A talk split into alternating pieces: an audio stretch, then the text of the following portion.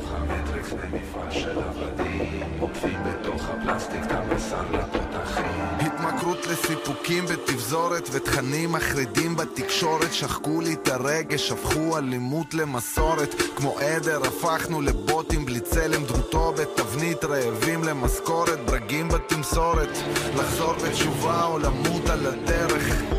תיקחו את הכל, לא אקרא לכם ברך מאז הילדות שהוקרבנו למולך על פס היצור לעבדות של צריכה מהפסולת. למכור את הזמן בשביל לחם ומים הלילה הזה נשארים במצרים. נזכור לנו חדר קטן ונשרוד מהמן בשמיים. נברח לשנייה עם קטנה של עשן לגימה מהיין. לך תדע אם תחיה פעמיים סוחט עד הסוף את היום ומחר על הסוף. צועק חזק לתוך החושך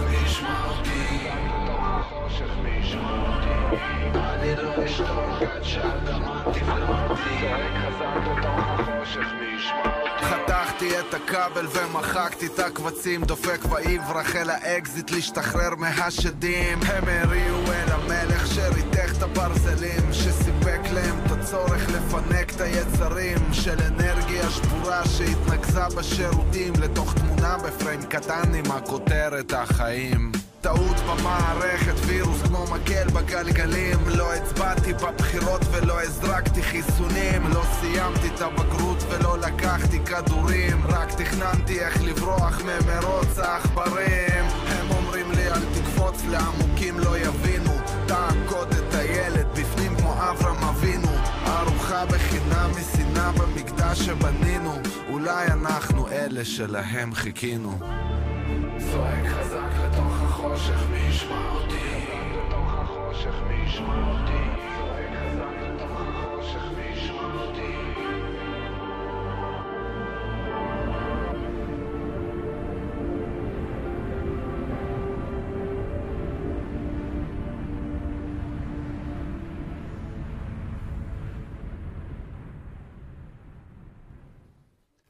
סוף עונה של ואדי מכונה, שיר מדהים לפתוח איתו שידור שאנחנו, זה גם סוג של סוף עונה. סוף עונה.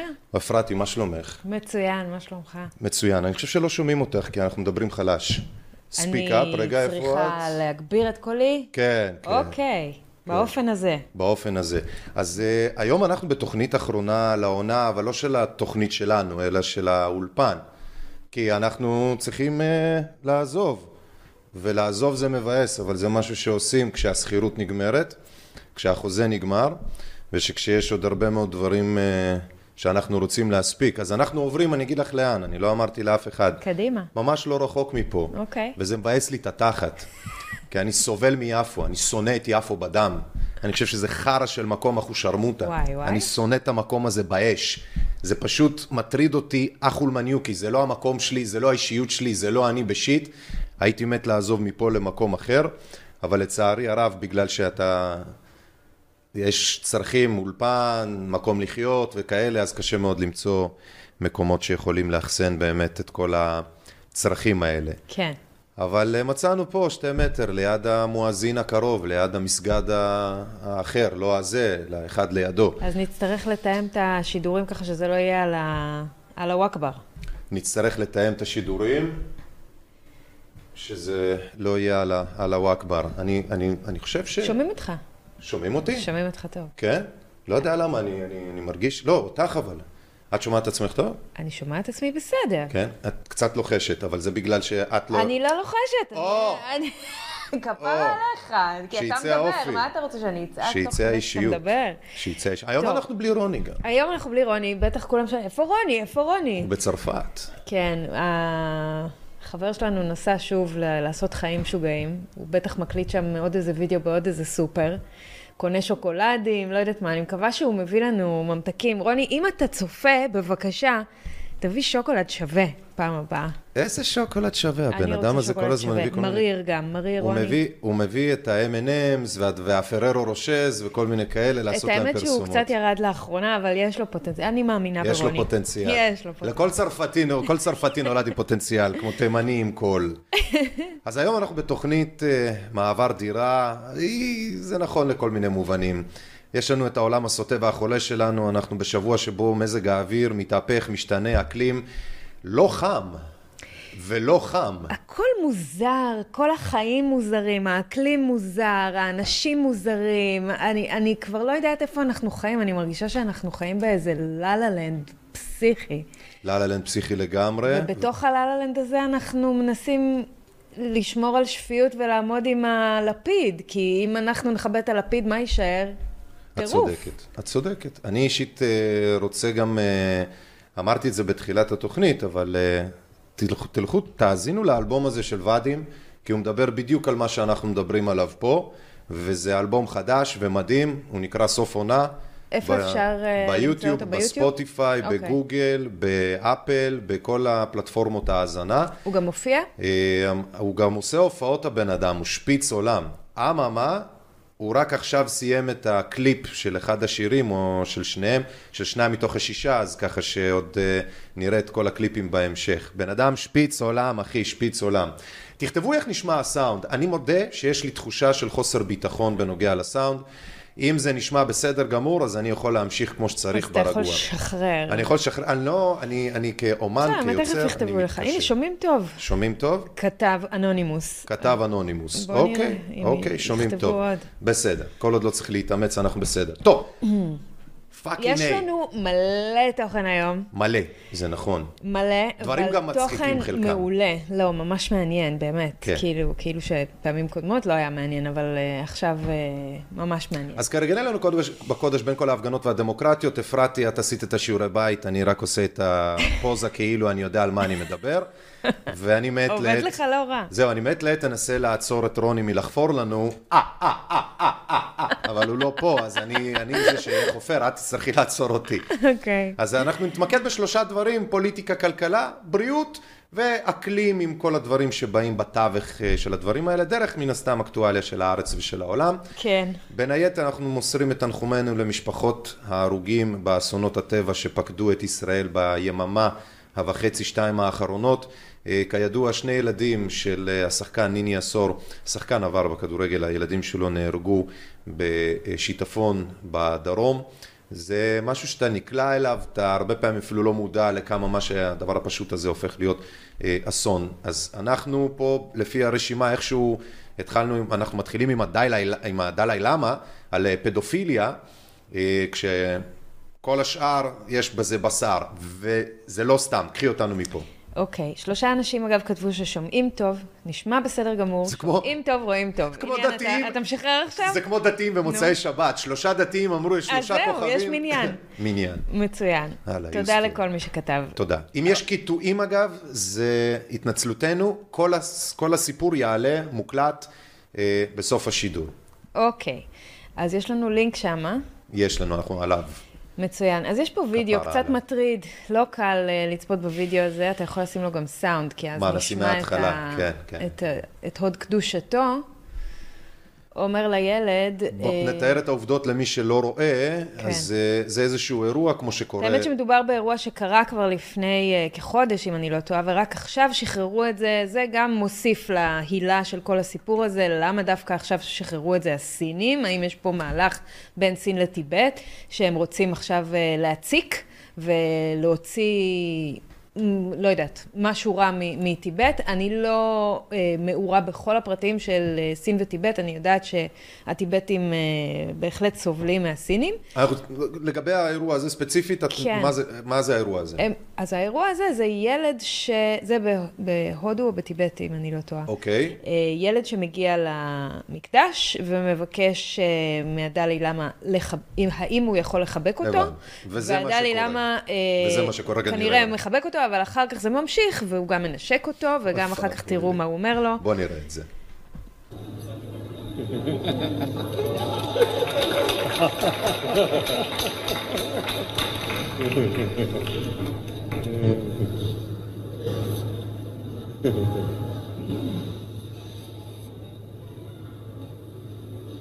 Edsa, Mai-chan. אוקיי. את רוב האנשים זה לא יצחיק בכלל. אה, מה שמעניין זה... זה, הוא אומר לו, תמצוץ לי את הלשון באייליש, כאילו, באלה המילים. ומה שמעניין זה, אם אתה יכול לחזור לציוץ שם ולגלול למטה, כן. שאולי אנשים היו טוענים שזה פייק, אם לא היה מוציא הדלי למה לפני כמה ימים התנצלות על אותו מקרה. זו ההתנצלות, זה צילום מסך זו ההתנצלות, שלו, זה לא צילום מסך, זה הציוץ עצמו, אתה יכול ללחוץ עליו, זה? הציוץ של הדלי למה. אה, או, ניחוי יש כן, זה הוא, ב, על, על 1.6 מיליון אה, אה, עוקביו, אה, או כמה ש...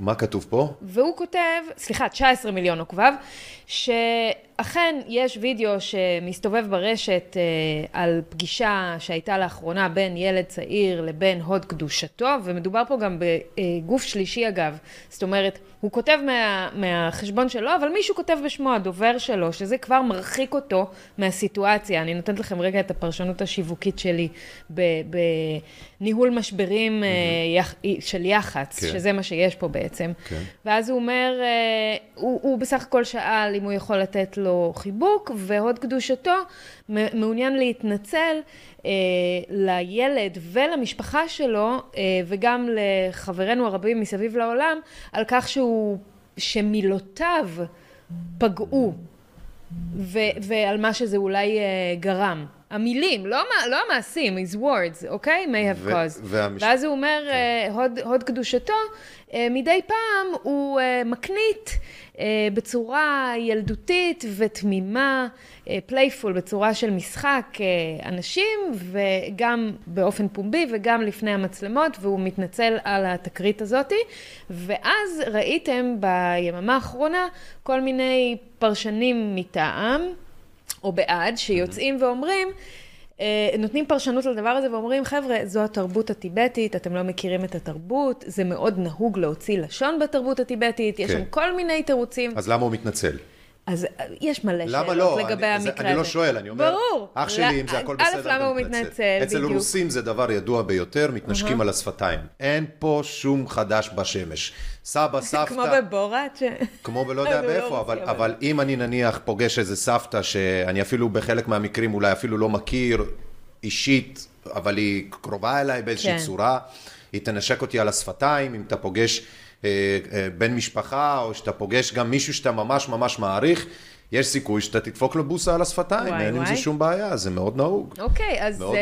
לבקש מילד חושב ש- למצוץ את הלשון, אני חושבת כן. שזה עוד אה, עליית מדרגה, זה גם גם לא- בקולו הוא, זה גם אחר כך להוציא התנצלות. מה זה הדבר הזה? זה הכל פה מבחינתי מאוד מאוד מוזר, לדעתי אנחנו חוזים פה בחשיפה של מעט אמת. אה, יש תופעה מאוד גדולה ומצערת בעולם של פדופיליה לצערנו, של הרבה מאוד אה, אנשים, גם בעולמות הדת השונות, גם בודהיזם, אה, נצרות, יהדות, אנחנו יודעים על הרבה מאוד מקרי פדופיליה. וכמו, ובארצות הברית יש תופעה מאוד מאוד חזקה, כן.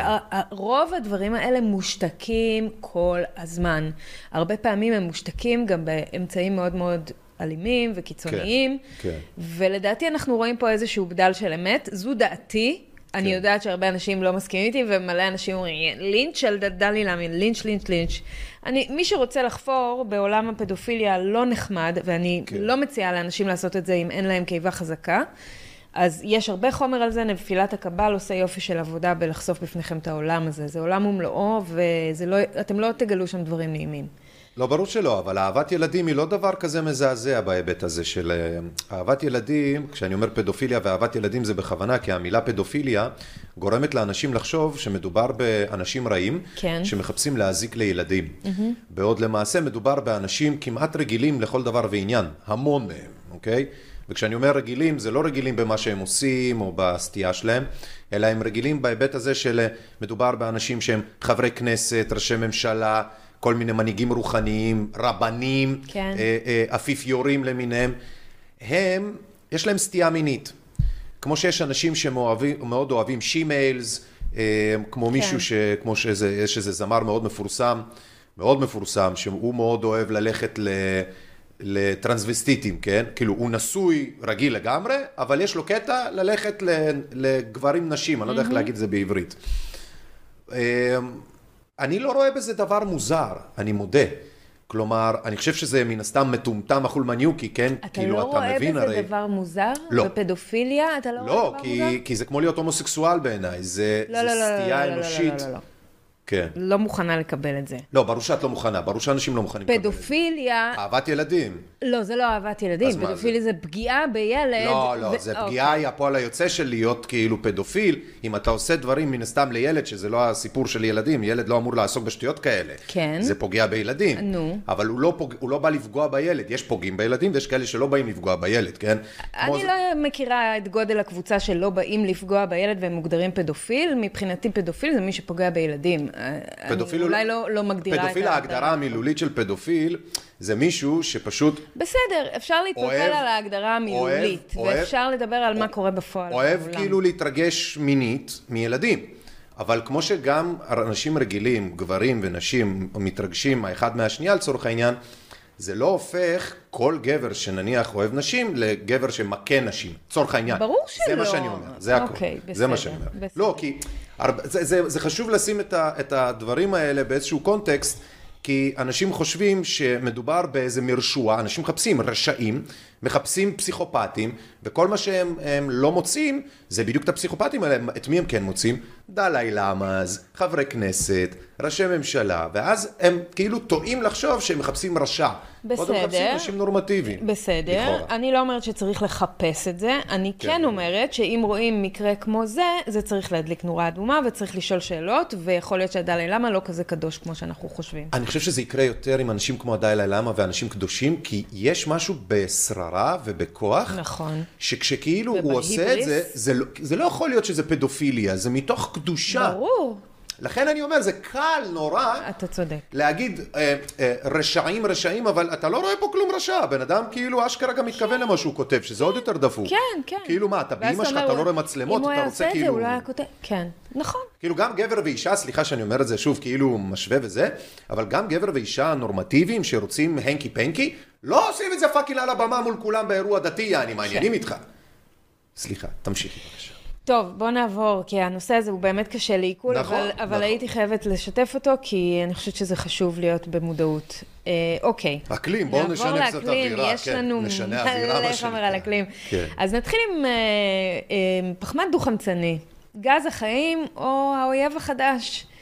בואו נשים רגע את הדקה הראשונה של הקליפ אה, של פטריק מור, שהוא מייסד גרין פיס, והוא מסביר מדוע פחמן דו-חמצני הוא גז החיים ובלעדיו אין חיים. על איזה דקה אנחנו מדברים? הדקה הראשונה. ישר, מה- מהרגע ישר. הראשון. כן, יאללה, בואו נאזין לו. What are two of the dirtiest words in the English language? Well, if you're concerned with global warming, as so many people are these days, the answer is obvious. The two words are carbon dioxide, or as it is known by its chemical symbol, CO2. One atom of carbon and two atoms of oxygen. If we pump much more of it into the atmosphere, the argument goes, we're going to alter the climate catastrophically. According to the Intergovernmental Panel on Climate Change, the IPCC, CO2 emissions from fossil fuels, which constitute 85% of our energy use, must be reduced to zero by 2100. If we don't save ourselves from ourselves, we're toast. That's the claim. Here's what's strange, though all life is carbon based, and the carbon for all that life originates from carbon dioxide in the atmosphere. All of the carbon in the fossil fuels we are burning for energy today was once in the atmosphere as carbon dioxide before it was consumed by plankton in the sea and plants on the land. זה, זה מדהים, ומה שהוא אומר זה בעצם שחברים, כולנו מפחדים עכשיו מהמונח, מהמונח הזה של קרבון ופחמן דו-חמצני וזיהום ועניינים, ואז הוא מתחיל להסביר, מה שאנחנו לא נעריך אתכם פה בזה, אבל נקצר, שבעצם? הוא מסביר מאיפה זה מגיע, והוא אומר שזו מערכת סגורה, שאם אנחנו מורכבים מפחמן, כמו כל דבר כמעט, אז בעצם זה מגיע ממקום אחר, וזה פה לידך, אז זה מתמחזר לו. ואם אני אקח אה, אה, רחוק יותר אה, להגיד גם, מים זה אותו הדבר. אז מי שדואג שהמים ייעלמו, אה, אני מציע שתיכנסו לגוגל, תכתבו מה זה טרריום, ותקנו אחד כזה, תשחקו איתו, כן? ותראו איך אתם יכולים לקיים מערכת סגורה בצנצנת, אוקיי? בלי להכניס לתוכה כלום במשך עשרות שנים, לא מים, לא כלום, כאילו, רק בהתחלה את המעט כן. וזה, ואז הכל לבדו יחל להתפתח. מדהים. אתה לא מכניס כלום. כן, זה נס, לא זה נס הדלקת הבריאה. מכונית אחת. מטורף. מדהים. אז אה, נתתי את זה רק כטעימה להתחלה. יש פה קליפ מלא, חמוד, הסברי כזה, של מה זה פחמן דו-חמצני ולמה זה לא אה, הגז ש... שהוא סכנה לחיים או גורם מזהם, אלא זה הגז זה של החיים, החיים. בלעדיו אין חיים. אה, ונעבור מפה לתחזיות, זה מוביל אותנו לתחזיות אה, סוף העולם של אה, משבר האקלים. וביוטיוב הזה, בואו נראה רק את ה-30 שניות הראשונות, מ-0.3 ל-30. אין שום בעיה, בוא נראה. We're going to meet those goals and decarbonize our economies to reach net zero emissions by 2050. We have to uh, transition to electric vehicles about 20 times faster than we are now. And we have to fully transition to a resilient net zero economy faster. Our goal is to accelerate the transition to a net zero economy, particularly by boosting private capital flows. Okay. While the so-called net zero economy... Okay. את הכתבה אתם יכולים לראות אחר כך, אני אשים לכם את הלינק. אה, אבל מכונת התעמולה שוב איתנו. ולאלה מכם שהיו רדומים כמוני, אה, עד לפני כמה שנים, מסתבר שתעמולת האקלים עובדת חזק כבר עשרות שנים. כן. מעל 100 שנה אגב, ועולה ויורדת בגלים. אני רוצה להראות לכם אה, כתבה במגזין אפוק, אתה יכול ללחוץ שם על הלינק? כתבה במגזין אפוק, שבעצם סוקרת לכם את כל נביאי הזעם והחורבן בתחום האקלים, אה, עשו פה עבודה מאוד מאוד יפה. מדצמבר 1939, אם תגלול כזה למטה, וכל פסקה שיורדת היא עוד נבואת זעם ועוד נבואת זעם ועוד נבואת זעם, תכף תגיע לשנים, הנה, מדצמבר 39. אוקיי? כל הקרחונים אימסו ב-39, ב-47, אפשרות של עלייה עצומה במפלס האוקיינוס, 52. שתגרום להצפה נרחבת ברור, ועוד כל... ברור. כן. הקרחונים של נורבגיה ואלסקה הצטמצמו למחצית. כן. אה, 58, מספר מדענים מעריכים כי מעטפת הקרח באוקיינוס הארקטי דקה יותר ב-40% ושטחה הצטמצם ב-12% לפני מה שהיה בחצי מאה. 67, מאוחר מדי, העולם לא יוכל להימנע מתקופת רעב ארוכה, דיווח עיתון סולט לייק טריביון. הדיווח ציטט את תחזית הרעב של אה, אה, מדען בשם פול ארליך, שהעריך שעד 75 יתרחש רעב גדול. ממשיכים, שנת 70. אה, מדען חוזה עידן הקרח. אנחנו לא נעבור על כולם כי יש פה פשוט כל כך הרבה, אבל זו כתבה מצוינת שבאמת מראה לכם איך הגלים האלה של ממש תעמולה, פרופוגנדה, של הפחדה, שקשורה לעולם האקלים, לא מסתיימת עד היום. זה ממשיך, הרשימה הזו ממשיכה, ממשיכה, אתה יכול לגלול קצת יותר מהר כדי שיראו. נגיע כזה ל-2004, כי פה יש אייטם שאתה רצית גם, ש- שנראה, עיתון הגרדיאן ב-2004. 2004.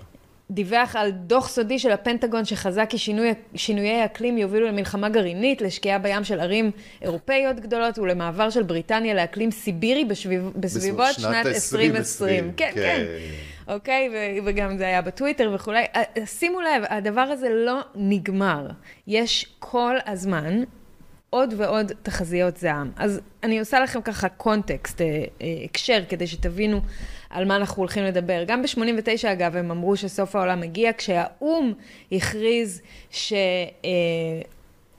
שמדינות שלמות, יבשות שלמות הולכות להימחק בגלל אה, עליית אה, גובה הים. כן. אז אנחנו מרגישים בשנים האחרונות, עם, עם ה- אה, פריסת האג'נדה של 2030 ומטרות הפיתוח בר קיימא של האו"ם, ה-Sustainable Development Goals, שיש האצה כלשהי באג'נדה של האקלים. כן. ותודות לצופה המקסים שלנו, רמי שגב, תודה רמי, ישבתי לראיון עם פרופסור מיכה קליין, מומחה בגיאולוגיה, גיאוגרפיה, קלימטולוגיה, שזה אקלים, גיאומורפולוגיה, שזה... גיאומורפולוגיה. כן, או שזה... השינויים הגיאולוגיים. וספציפית גיאומורפולוגיה של נחלים, ו- כן. ואת מתווה הים. כן. הוא פרופסור באקדמיה, בעיקר אוניברסיטת חיפה, הוא פנסיונר היום, והכנתי לכם תקציר, זה שיחה של 40 דקות, אז עשיתי תקציר של איזה שלוש דקות.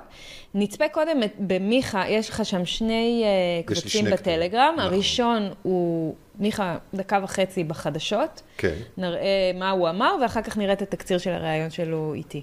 בסדר גמור. בואו נתחיל. משבר האקלים מטריד את הקהילה המדעית אה, ברחבי העולם. איך ישראל צריכה להיערך להתחממות הגלובלית, אם בכלל היא קיימת? או האם היא, אם היא בכלל קי- קיימת, זו השאלה. אנשים לא יודעים שכמעט כל בנקי הנתונים בעולם מתקנים את הנתונים המדודים. זאת אומרת, זה אף פעם לא מה שמדדתי, זה מה שאני מעבד. במאמרים מדעיים תראו תמיד שכתוב adjusted או corrected. זאת אומרת, הנתונים עברו עיבוד כדי, ופה באה דעתי, במידה מסוימת לקבל את מה שרוצים. בידור, מה האינטרס? בעצם, אם אה, משבר ההתחממות, משבר האקלים, הוא משבר במרכאות, מה האינטרס לטפח אותו? טוב, זה, זה לוקח אותי מתחום המדע לתחום הספקולציה. אנחנו מאתגרים אותך. כן. אני יודע מהסביבה הקרובה שלי שתקציבי מחקר אדירים הולכים בעולם תחת הכותרת שינוי אקלימי.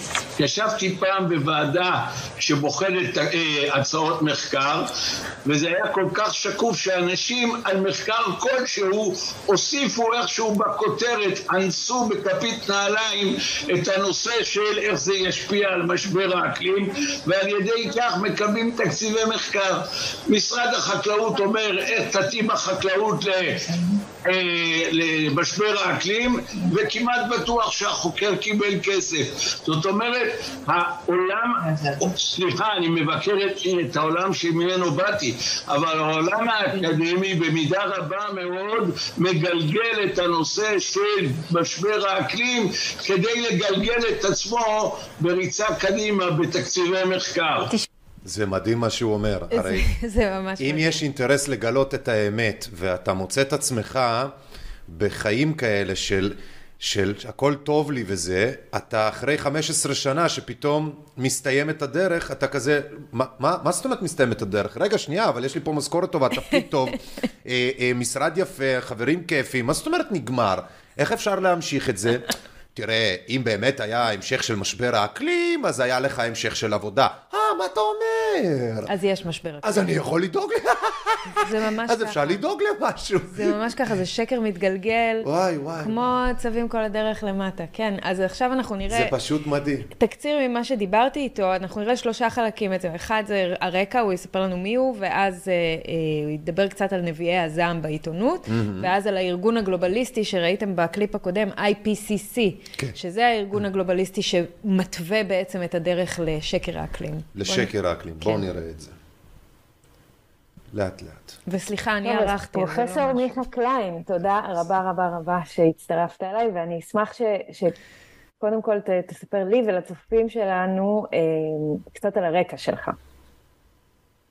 אני למדתי תואר משולב שנקרא גיאולוגיה, גיאוגרפיה וקלימטולוגיה. היה פעם דבר כזה במכון למדעי כדור הארץ בירושלים. לאחר מכן עשיתי תואר שני בגיאומורפולוגיה, בעיקר גיאומורפולוגיה נחלית, ואז יצאתי ללימודי דוקטורט בליץ באנגליה, ששם סיימתי דוקטורט אצל מנחה דגול שלי בשם מייק קירק, פרופסור מייק קירקבי. אני סליחה שאני קוטע את זה, זה כאילו נשמע גם שהוא היה במעמד הר סיני, ונראה ככה, גם מהניסיון, גם מה- מהזקן הזה. זה נשמע כמו מישהו שכדאי להקשיב למה שהוא עומד לומר לנו. הוא מקסים. ומאז אני מלמד. באקדמיה הישראלית, רוב חיי לימדתי באוניברסיטת חיפה, בחוג לגיאוגרפיה, ומזה עשר שנים אני גמלאי, והציטוט של נבואות הוא תרגיל עיתונאי, את באה מעולם העיתונות, הוא נכון. תרגיל עיתונאי שיש לו מחזוריות של חיים, הוא כל הזמן חוזר. בכנס אחד, אבל זה לא הכנס, הכנס היה קצר, אבל יש ברשת מסתובבת הרצאה אחת שלי, כן. שנקראת 170 שנה של סקירה עיתונאית על שינוי האקלים. אם אני עובר על העיתונות, אני רואה שבמחזוריות די גבוהה.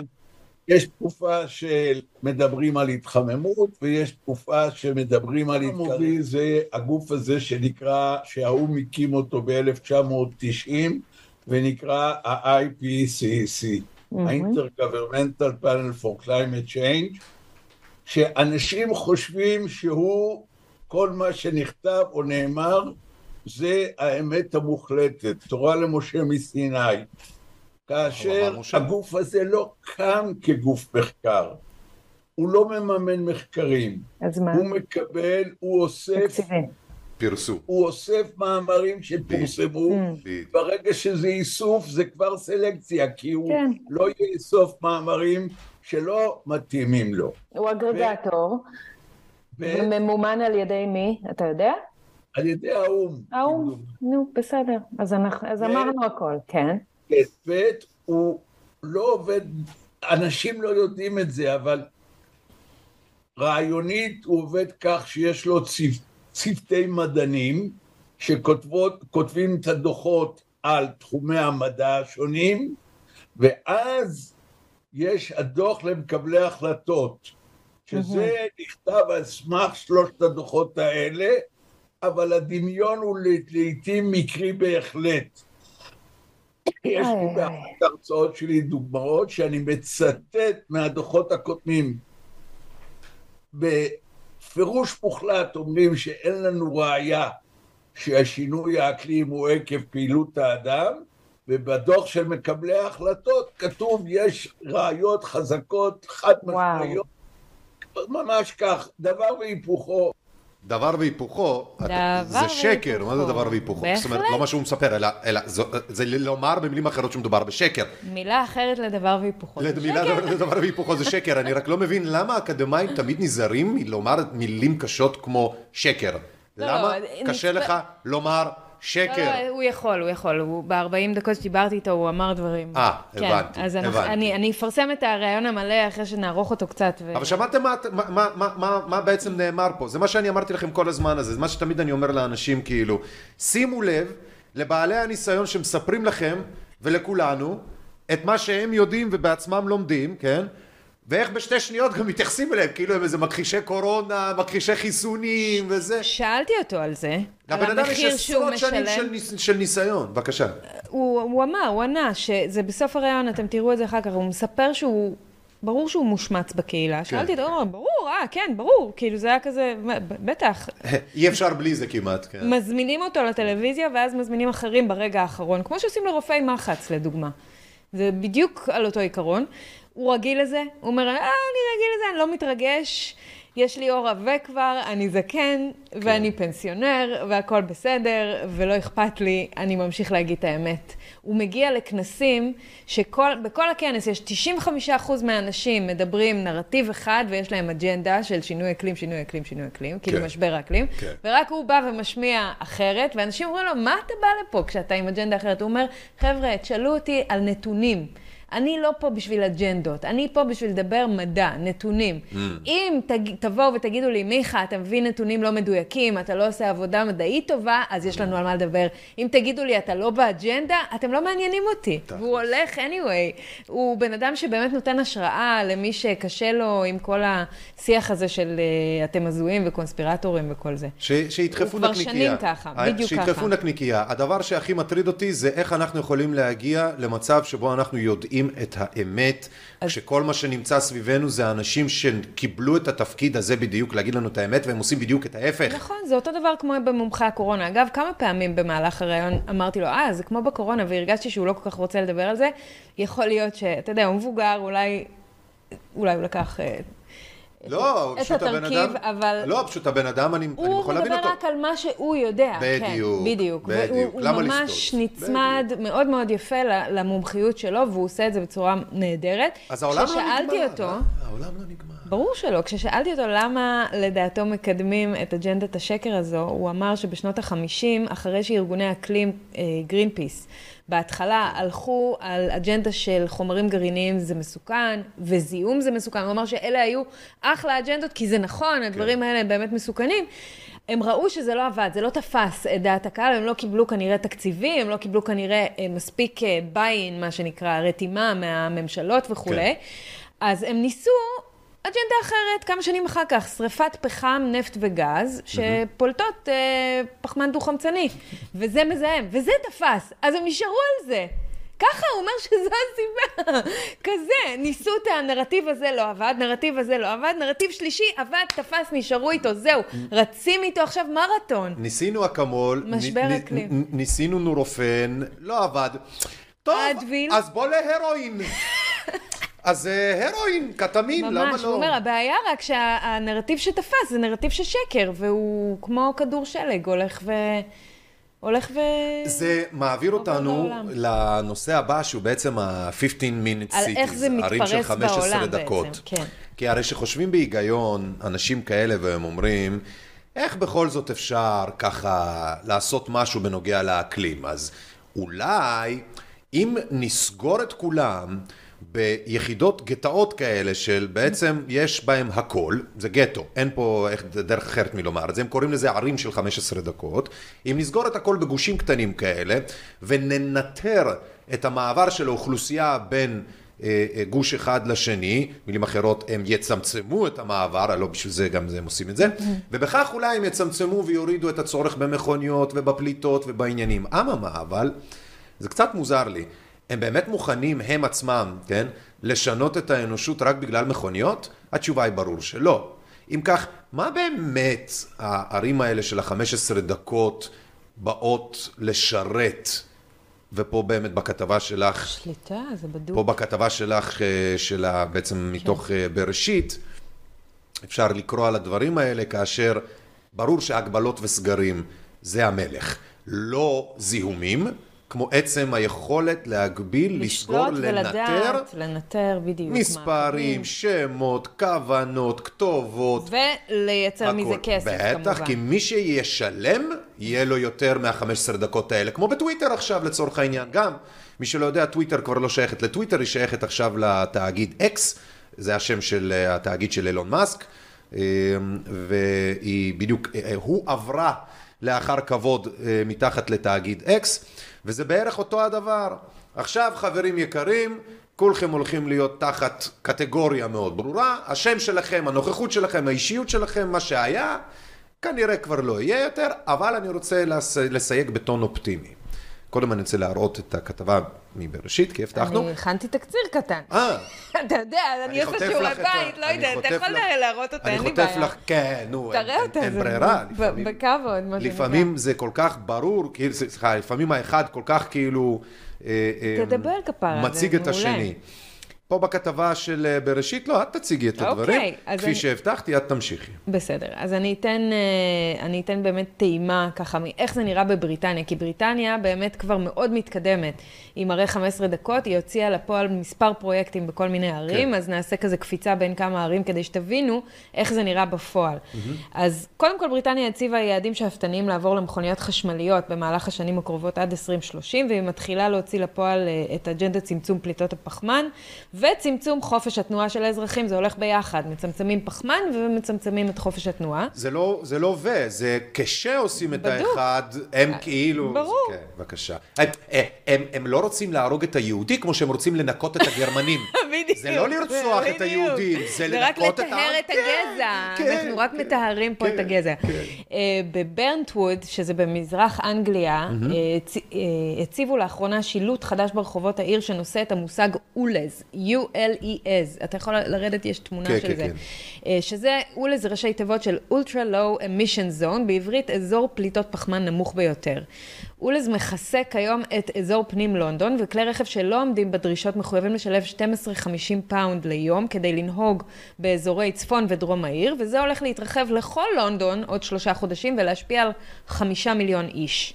ויש שם הפגנות כל שבוע בטרפלגר סקוואר אה, על הנושא הזה. כלומר, מה שאת אומרת פה זה שלא משנה להם, פרופסור קליין, הדברים שלי ושלך, המציאות הברורה היא שלפני לא, לא, שלושים... אתה תשלם עכשיו 12 שמש- וחצי פעם זהו, ביום. שמשנות השלושים כבר הם אומרים את החרטות האלה, וזה נ- ו- ו- ולפי העובדות פה ראיתם שזה חרטא. הם כבר התחילו. הם התחילו, הם עניים צמצומים מריצים. פחמן. ואתם תראו גם מה אצל הסעודים עושים, אבל שוב, אני מזכיר, תכף אני רוצה. לסייג את זה דווקא בטון אופטימי אה, למי שמאזין לדברים האלה. אל תיבהלו, אל תמהרו להיבהל מהדברים האלה. נכון. עדיין. בואו נמשיך. בבאת', שזה עוד עיר באנגליה, השיקו בתחילת השנה LTN. הבריטים כנראה מתים על ראשי תיבות. LTN זה Low Traffic Neighborhoods. שכונות עם תנועה מועטה. המועצה האזורית של באת' הש- השיקה 15 אזורים ומתכננת התרחבות ל-48 אה, אזורים כאלה. כן. יש שם מחסומים, עמודים, מצלמות במעגל סגור שמשמשים לאכיפה של ה-LTN, מגבילים את התנועה ברחבי העיר ויעריכו את הנסיעה לעבודה, לבית הספר או לבית החולים, תוך יצירת גודש ותסכול. המועצה מסרבת להקשיב לנכים שייפגעו, שכבר עשו כל מיני עצומות והפגנות. הם מגבירים את תנועת הולכי רגל ורכיבה על אופניים, כמו שעושים בכל הערים, כולל בתל אביב, אבל לא כולם יכולים, במיוחד לא קשישים, נכים, הורים עם ילדים קטנים או בעלי מקצוע שנושאים ציוד וכלים. אז האזרחים המודאגים בבאת' אה, שם ממש אה, מתקוממים, ויש שם הרבה מאוד אה, פעילות מול המוניציפליטי, מול המועצה האזורית. בירמינגהם, החל ביוני 21, פרויקט שנקרא קאז, Clear Air Zone, כן. אזור אוויר נקיס. איזה, הכל עוטפים, הכל בעטיפות של מלמלות עם... אני בצבא, היה לנו. בדיחה על המפקד. המפקד לא נפל על הרצפה, הוא יורד לבדוק את הקרקע מקרוב. זה מה בדיוק, שזה. אז זה כזה, אנחנו זה לא אזור אוויר מזמברים נקי. אתכם. זה פשוט בכיף. כן, למה אתם אנטי? מועצת העיר צפויה להרוויח 50 מיליון פאונד מהאזור עד סוף 2023, תחת. סיפור הכיסוי של הפחתת פליטות הפחמן סביב מרכז העיר. מדהים. 50 אלף נהגים נקנסים כל חודש במסגרת ה CAZ, כיוון שהם מתעלמים מה CAZ או לא מבינים איך הוא עובד. ואנחנו מזכירים לכם, חברים יקרים, תזכרו מה שאמר הדוקטור הזה בתחילת האייטם הזה. חברים, זה אותו הפחמן שאתם בעצם אוכלים, נושמים ומפליצים אותו. זה לא המכוניות, זה על. אף כמה שמי היה מאיתנו רוצה אולי שזה יהיה. מכוניות שלא עומדות בת, בתקני הפליטות צריכות לשלם 8 פאונד ליום כדי לנסוע ב CAZ. ונהגים שלא משלמים את האגרה חוטפים קנס של 120 פאונד. שיש פה טקטיקות צמצום תנועה והרתעה ברורות. נעבור לאוקספורד. כשרוב האנושות היא של פועלים, ואין להם כספים כאלה, לא, זה לא אזורים. אז זה ברור מה פה הדבר נועד לעשות. ש, ש, אה, אה, שבוריס ג'ונסון, כן, ראש הממשלה הבריטי, כשבקורונה לשעבר. הוא אומר לכולם לשבת, לשעבר, כשהוא אומר לכולם לשבת בבית, בעוצר, אבל הוא נתפס בחינגות ומסיבות אחושרמוטה, סליחה על הבוטות. כן, כן. המאה עשרים פאונד קנס זה בשביל אנשים כמוהו. ברור. שיש להם כסף לשלם ושהם אין מה לעשות וזה. בהחלט. אחרים אוכלים בשושבנה, סליחה, תמשיכי. באוקספורד מואץ הפרויקט שהופך את העיר לעיר של 15 דקות. גם כאן יש LTN, אזורי תנועה מועטה, וקריאת לוחיות רישוי אוטומטיות על ידי מצלמות, כמו שיש לנו בארץ אגב. במסגרת התוכנית העיר מחולקת לאזורים שונים, ופה, פה, זה הכי מטורף באוקספורד. אה, תושבים מאזור אחד של העיר יקבלו קנסות כאשר נוסעים באזור אחר של העיר. המועצה החליטה לתת אור ירוק לאמצעי הסינון, סינון התנועה האלה, כולל איסור תנועה לכלי רכב פרטיים בזמנים מסוימים. למרות שלא יוצבו מחסומים פיזיים, יהיו מחסומים התנהגותיים, בכך שהאזורים המוגבלים ינוטרו על ידי מצלמות ולוחיות רישוי יפוענחו אוטומטית לצורך קנסות, וזה, הד... הנה, הנה הדבר הכי הכי גדול. התושבים יקבלו הקצאה של עד 100 יום בשנה לתנועת כלי רכב פרטיים באזורים אלה. יענו, מתוך 365 ימים בשנה, אתה 100 פעמים יכול לקחת את הרכב שלך ולזוז, זה בממוצע פעמיים בשבוע מותר לך לזוז מאזור א' אתה לאזור ב'. מקבל כרטיסייה, קנית אוטו פרטי כדי לא להימנע מהצורך בזה, ועכשיו הם מכריחים אותך בדבר הזה, כאשר מי שמכר לך את האוטו, ייצר אותו ושיווק לך אותו ומימן לך אותו בהרבה מאוד מקרים, זה ה fucking המערכת הזאת. לגמרי. זה השלטון, זה הבנקים, זה כל מי שחתום וכל מי שהולך להיות מבסוט מהדבר הזה. אז הם, הם גם הרגו אותך, וגם- הם, גם וגם גרמו לך. לשלם על הדבר הזה. בדוק. מדהים. פריז, מלבורן, קליבלנד, אוהיו ועוד ערים הכריזו גם הן על הפיכתן לערים חכמות, ערים של 15 דקות. תל אביב ללא ספק לקחה על עצמה את היוזמה הזו, אתם שומעים את זה ממני ואני מוכנה להתערב איתכם על זה, שבתל אביב כבר בטוח נחתם איזשהו הסכם שאומר, אני עיר של 15 דקות, אבל הם לא משתמשים במושג הזה עדיין. אני לא יודעת למה יכול להיות שהם מפחדים להוציא את זה לא, לא, לפועל. אגרת גודש, אגרת גודש. אגרת גודש, שזה שם מכובס לתשלום מיסים בכניסה לתל אביב, היא אושרה בממשלה לא שנה על שעברה, אביב, אבל... אלא זה גם בתוך טבעות גוש דן, ואזורים. נכון, נכון. אבל הממשלה עדיין מעבירה את זה כמו תפוח אדמה חם מאחד לשני. עובדתית אה, שזה על הפרק, מה לא היה לפני זה. ברור, מה אומר ברור, שזה ברור. כבר בזה, כן, ברור, ערים נוספות בישראל כמו בת ים, פתח תקווה, רמת גן, החלו בחלוקה לאזורים או רובעים, במתווה דומה לערים בחו"ל, שסיקרנו כאן. בשלב ראשון אנחנו רואים בארץ הנגשה של שירותים לתושב באזורים הקרובים למקום מגוריו, דבר שהוא חיובי על פניו, נכון? אם אני שמה לך ליד הבית הקופת חולים ואת הבתי קפה ואת כל הגנים וזה, זה אחלה, נכון? כן. אבל לא נתפלא לראות החלה של קנסות, הגבלות ואגרות בהמשך הדרך, כמו שאנחנו רואים באנגליה. כן. אה, אז אני אומרת ככה, לסיום הקטע הזה, לפני שנראה לכם את סעודיה, שהדאגה לכדור הארץ ולאקלים, וה- והכוונה להגן על כדור הארץ ולמזער את נזקי האקלים, הן ביסודן ברוכות ונכונות. המערכת האקולוגית שאנחנו חלק ממנה בהחלט דורשת תשומת לב וכבוד, ויוזמות בתחום הזה הן חשובות מאוד, והקונספט של שכונות שהכל נגיש ובמרחק הליכה, זה נשמע אחלה רעיון, זה לא נשמע דבר רע שאמור לפגוע בנו. כפרה עליהם. אבל אם הכוונה היא לעזור לכדור הארץ לצמצם נזקים ולמזער את זיהום האוויר ופליטות הפחמן, מן הראוי לטפל בבעיה זו מול הגורמים האחראים לזיהום המשמעותי ביותר, קרי התאגידים והממשלות, ולא להפיל את הכל על האזרח הקטן, על קשישים, על נכים, על הורים לילדים, על אנשים שלא יכולים להרשות לעצמם רכבים חשמליים ועוד. אם מניעי המיזמים האלה מונעים מכוונה טהורה וטובה, למה לא קמות באותה מהירות או באותה דחיפות יוזמות מקבילות שימנעו ממפעלים, תאגידים וממשלות לזהם את הסביבה, להרוס ולהשמיד אה, אוקיינוסים, לפגוע ביערות, בצמחייה, בבעלי חיים? למה הם מלו- מלווים בכל כך הרבה הליכי שיטור, עיכוב, ניטור? כן, זה כאילו פתאום הבן אדם הפך להיות הבעיה של הכל. אנחנו הפושע. בסדר, יש, יש בני 16 שמתעוררים על עצמם באיזשהו דיכאון כזה של הורמונים וגיל, ואומרים קוסום האנושות שמישהו יכבה עליה את האור. לכולנו יש רגעים כאלה, אני מבין את זה. כן. אבל בין זה לבין אנשים מבוגרים שאשכרה מתכננים לעשות כזה דבר אחרי שהם כולם יודעים את התורה, יודעים את המדע, יודעים שהאנושות היא חלק מהפלנטה, הפלנטה היא האנושות, אנחנו קרבון, אנחנו הטבע, על הסטיות שלנו ועל השונות שלנו ועל המוזרות שלנו. המחזוריות היא בנו, היא בטבע. ואני לא בא להגן על טעויות, אני לא בא להגן על דברים שצריך לשנות, ואני לא בא להגן על העובדה שיש דברים שאפשר לעשות אחרת, זה בוודאות. אבל בין זה לבין להגיד ולסכם את הכל בכך שאין בן אדם, אין בעיה, כמו יוזף סטלין, עם כל הכבוד, לשם זה בדיוק יוביל אותנו. כן, בהחלט. אז אני אז בוא רוצה נראה איך שנעבור זה, ל- איך זה כן, נראה בסעודיה. לסעודים. בדיוק. כן. בסעודיה אה, יש המון פרויקטים של ערים חכמות ושל ערי 15 דקות. לקחתי שניים מאוד אה, יוצאי דופן. הראשון נקרא ניו מורבה, זה מה שאתם רואים. ניו מורבה היא אה, קומפלקס כזה, עיר של 15 דקות. ניום. זה ניום. נכון, זה ניום. ניום בני-. בניום מורבה. והעיר הזאת היא מכילה בתוכה את הכל במרחק אה, קצר, היא מאוד מפוארת, אה, בנייה לגובה, יש שם אה, כמובן פריסה של רשתות ו-5G, מסתובבים שם באופניים וברגל בעיקר. כמעט לא בכבישים. בנו שם באמת פאר היצירה בניו מורבה. אבל כמובן שעל על, על אותו קרקע שהקימו את ה... או מקימים, זה עוד בפרויקט הדבר הזה, זה עוד בפ- בפיתוח, סליחה. אה, היו צריכים כמובן להרוס הרבה מאוד אה, אה, יישובים קיימים, להגלות משם תושבים כן. ולפגוע בהם תוך כדי הפרוסס הזה. מהמם. זה נראה לא ריאליסטי, זה נראה כמו איזה משהו מהמטריקס או מ... זה, זה נראה ממש יפה, אבל ברגע שאתה נכנס ל, ללא כבישים, מכוניות או פליטות, העיר תתקיים על 100% אנרגיה מתחדשת, 95% מהקרקע יוקדש לשימור הטבע, הכל נשמע נורא טוב, בריאות ורווחת התושבים יהיו בסדר, בראש סדרי עדיפויות, לפני תחבורה ותשתיות. רק, אה, אה, זה הכל נשמע כל כך אוטופי, אבל כשאתה נכנס פנימה לפרטים, אתה רואה כמה הם פוגעים גם בסביבה. כשאתה נכנס נראה... לפרטים, אני רוצה שנדייק, אנחנו ראינו עכשיו את הקודם, את הקטע של הניו מורבה, פה זה באמת ה-the line, הקו.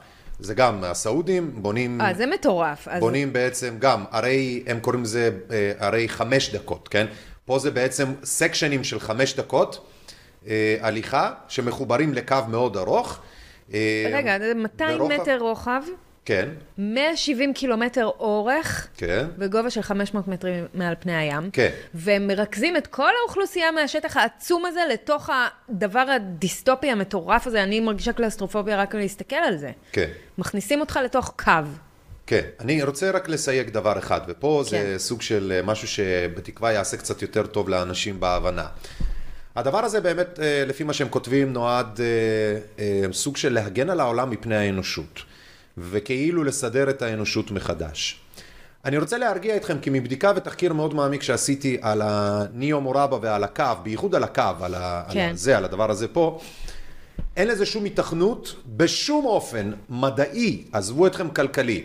הסעודים יכולים לשפוך המון כסף, זה נכון, מלא. אבל למרבה האבסורד, הפרויקט הזה לא נעשה מעולם בשום מקום, לא בקנה מידה כזה, לא בצורה כזאת, לא במדעים כאלה.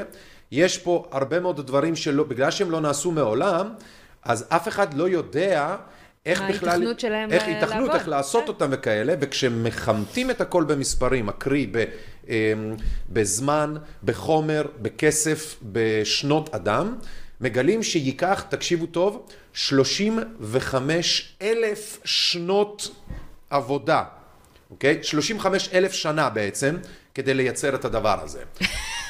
כי עשו את המתמטיקה. אין שום היגיון לזה. אני מאוד מקווה שאתה פלוס צודק. פלוס גם, איך אתה סוגר בעצם אטמוספרות, איך אתה סוגר, כן, התנהגות של הטבע בתוך קו. בתוך, כן. כן? כי יש בכל זאת צורך כן, כן. בלחות, כן. צורך בתנועת לא, אוויר, זה... וכל מיני, איך אתה עושה את זה? זה נשמע לי לא מציאותי בכלל. עכשיו עוד דבר, אתה יכול לשלוט על מה שקורה מבחינת בני האדם בתוך הקו, אתה לא יכול לשלוט על מה שקורה מבחינת הפלנטה על בני האדם כשהם יהיו בתוך הקו. זאת אומרת, מה יקרה אחרי שתשימו את האנשים בתוך ה-15 דקות האלה? המובן מאליו. האנושות תבין, לא יודע כמה זמן זה ייקח, כן. והרבה מזה אגב לא כן. לא יקרה, כן. לא יקרה. אני מסכימה איתך. אבל נניח ו, כן? מה הם יגלו? הם יגלו שהרי זאת חרטא שחבל על הזמן. ברור. בסגנון של אם נייט שיאמלן, הסרט הכפר, שמספר לך על איזה מפלצת הובו בובו, כשזה בסך הכל האנשים מתוך הכפר עצמו, שעושים תורנויות, איך להפחיד בעצם את האנשים מלא לברוח מהכפר. בדיוק, בדיוק. אם מי מכם לא ראה את הסדרה רכבת הקרח בנטפליקס, זה מרגיש ממש ככה. אותו הדבר, כן. זה בסך ככה. הכל... אגב, זה מוערך ב-500 מיליארד דולר. זה, זה... איך, איך, איך? 500 מיליארד דולר. אה, חצי זה טריליון. ה... זה הערכה. ושתבינו, של... הסיבה שאני אומר את הדברים האלה דווקא לחיוב, זה שלא משנה כמה הם יגידו לכם פה נט זירו, נט זירו, נט זירו, הפלנטה מייצרת את הקרבון. גם אם אנחנו נמות כולנו, הקרבון הזה יחזור וימשיך לחיות. ועוד דבר, יש uh, מקרים, אני רוצה uh, ללמד את האנשים פה שלא יודעים את זה, וזה חמור מאוד. יש התפרצות uh, געשית ויש התפרצות פחמן דו-חמצני. יש דבר כזה. בשלושה אגמים בעולם, שניים מהם נמצאים בקמרון, אה, באפריקה שם, שהם גדולים מאוד, ובגלל הגודל שלהם, אה, מה שקורה זה שאם הם לא, אה, אין תנועה של המים באופן רציני, יש מתחת לאדמה, באגמים האלה, פעפוע מתמיד של פחמן דו-חמצני מבטן האדמה, mm-hmm. תהליכים טבעיים של היווצרות mm-hmm. הזה. ובשתי הזדמנויות שונות, בשנות ה-80 אה, או תחילת שנות ה-90 של המאה הקודמת, אם זיכרוני אינו מטעה אותי, מתו שם מעל אלף איש בתוך פחות מחצי שעה, בשקט בשקט. כל החיות, הג'וקים, ממה? יונקים, צומח, הכל מת. איך? בגלל האגם שצבר במשך אלפי שנים כן. את אותו הקרבון דיוקסייד, כן. שבהצטברות שלו פשוט וואו. התפרץ בבועה אחת ענקית עצומה מהאגם, ופיזר ענן מאוד סמיך, מאוד נמוך על כל פני הקרקע. לרדיוס של 15 קילומטר, 20 קילומטר, ו- ומי שלא יודע, קרח יבש, כששמים אותו במים, העשן הזה שיוצא, זה פחמן דו-חמצני רעיל, פחמן דו-חמצני, אין לו טעם, אין לו ריח. והוא הורג אותך כמעט אה, מיידית, וואלה. בתוך שניות, כן, כי הוא מאוד מרוכז מאוד זה. אז מי שלא יודע, ימותו כל בני האדם, האגמים האלה ימשיכו בשלהם, המגמה והפעילות הגעשית תמשיך לא לעשות שואלים בדיוק את זה. אותנו, גאיה לא שואלת אותנו מה לעשות. מדהים, סליחה שחפרנו, אבל זה, לא, זה מצוין. קטנות שאנשים לא יודעים אותן, לא יודעים אותן. המשפט סיום שלי לאייטם הזה זה שכולנו בעד שיפור איכות החיים, איכות הסביבה אמת. וחיזוק הקהילתיות, אבל על חשבון מי? אני בעד שנשים את בוריס ג'ונסון, יאיר נתניהוז למיניהם, כל מיני ביידנים למיניהם, מרב מיכאלי אפשר? כל, תמר זנדברג. כל הנציגים, כן. ראשונים בתוך הגטאות האלה. סתיו שפיר. הם והמשפחות שלהם. כן, כן, כן, כן, ליאור שליינים והילד שלה כן. שהיא קנתה בסופר בארצות הברית, או איפה שזה לא יהיה, לכאורה. כל הילדים האלה, כל האנשים האלה ש, ש, שפתאום אה, עכשיו הדמוקרטיה זועקת להם, אבל שהם התו הירוק יתחילו, לא יעשו את הפריע להם. הפיילוט ויגידו לנו בבקשה. טוב. אוקיי, אני מסכימה. יאללה, ברלין נופלת על האף עם ההאצה של אג'נדת האקלים, כי גם שם כמובן הם מנסים אה, לנו- לזרז. אני רוצה התערבות מערכת. יש לנו פה עוד שני שליש מהשידור, ואנחנו כבר שעה לתוכו, הכל בסדר, מאמה. כן? כן. ברלין זה צ'יק צ'אק, בואו. נפתח את הלינק, נראה אותו ונרוץ לא, כי לא. חייב להראות, אני כאילו, לא, יודעת, אם אבל אנחנו אני לא- רוצה להראות איך אנשים מתנגדים, זה אה, זה- או, פלואו חשוב. או, אז תתחילי מהסוף, אנשים ידעו, אני... כפרה עליך. תן לי לעשות את העבודה. ברלין רצתה להאיץ את אג'נדת האקלים ולהגיע לניטרליות אקלימית, נט זירו מה שנקרא, עד שנת 2030. פחות מ-40% מהתושבים הגיעו להצביע בעד. מדהים. ההצעה נדחתה, והיעד נשאר שנת 2045.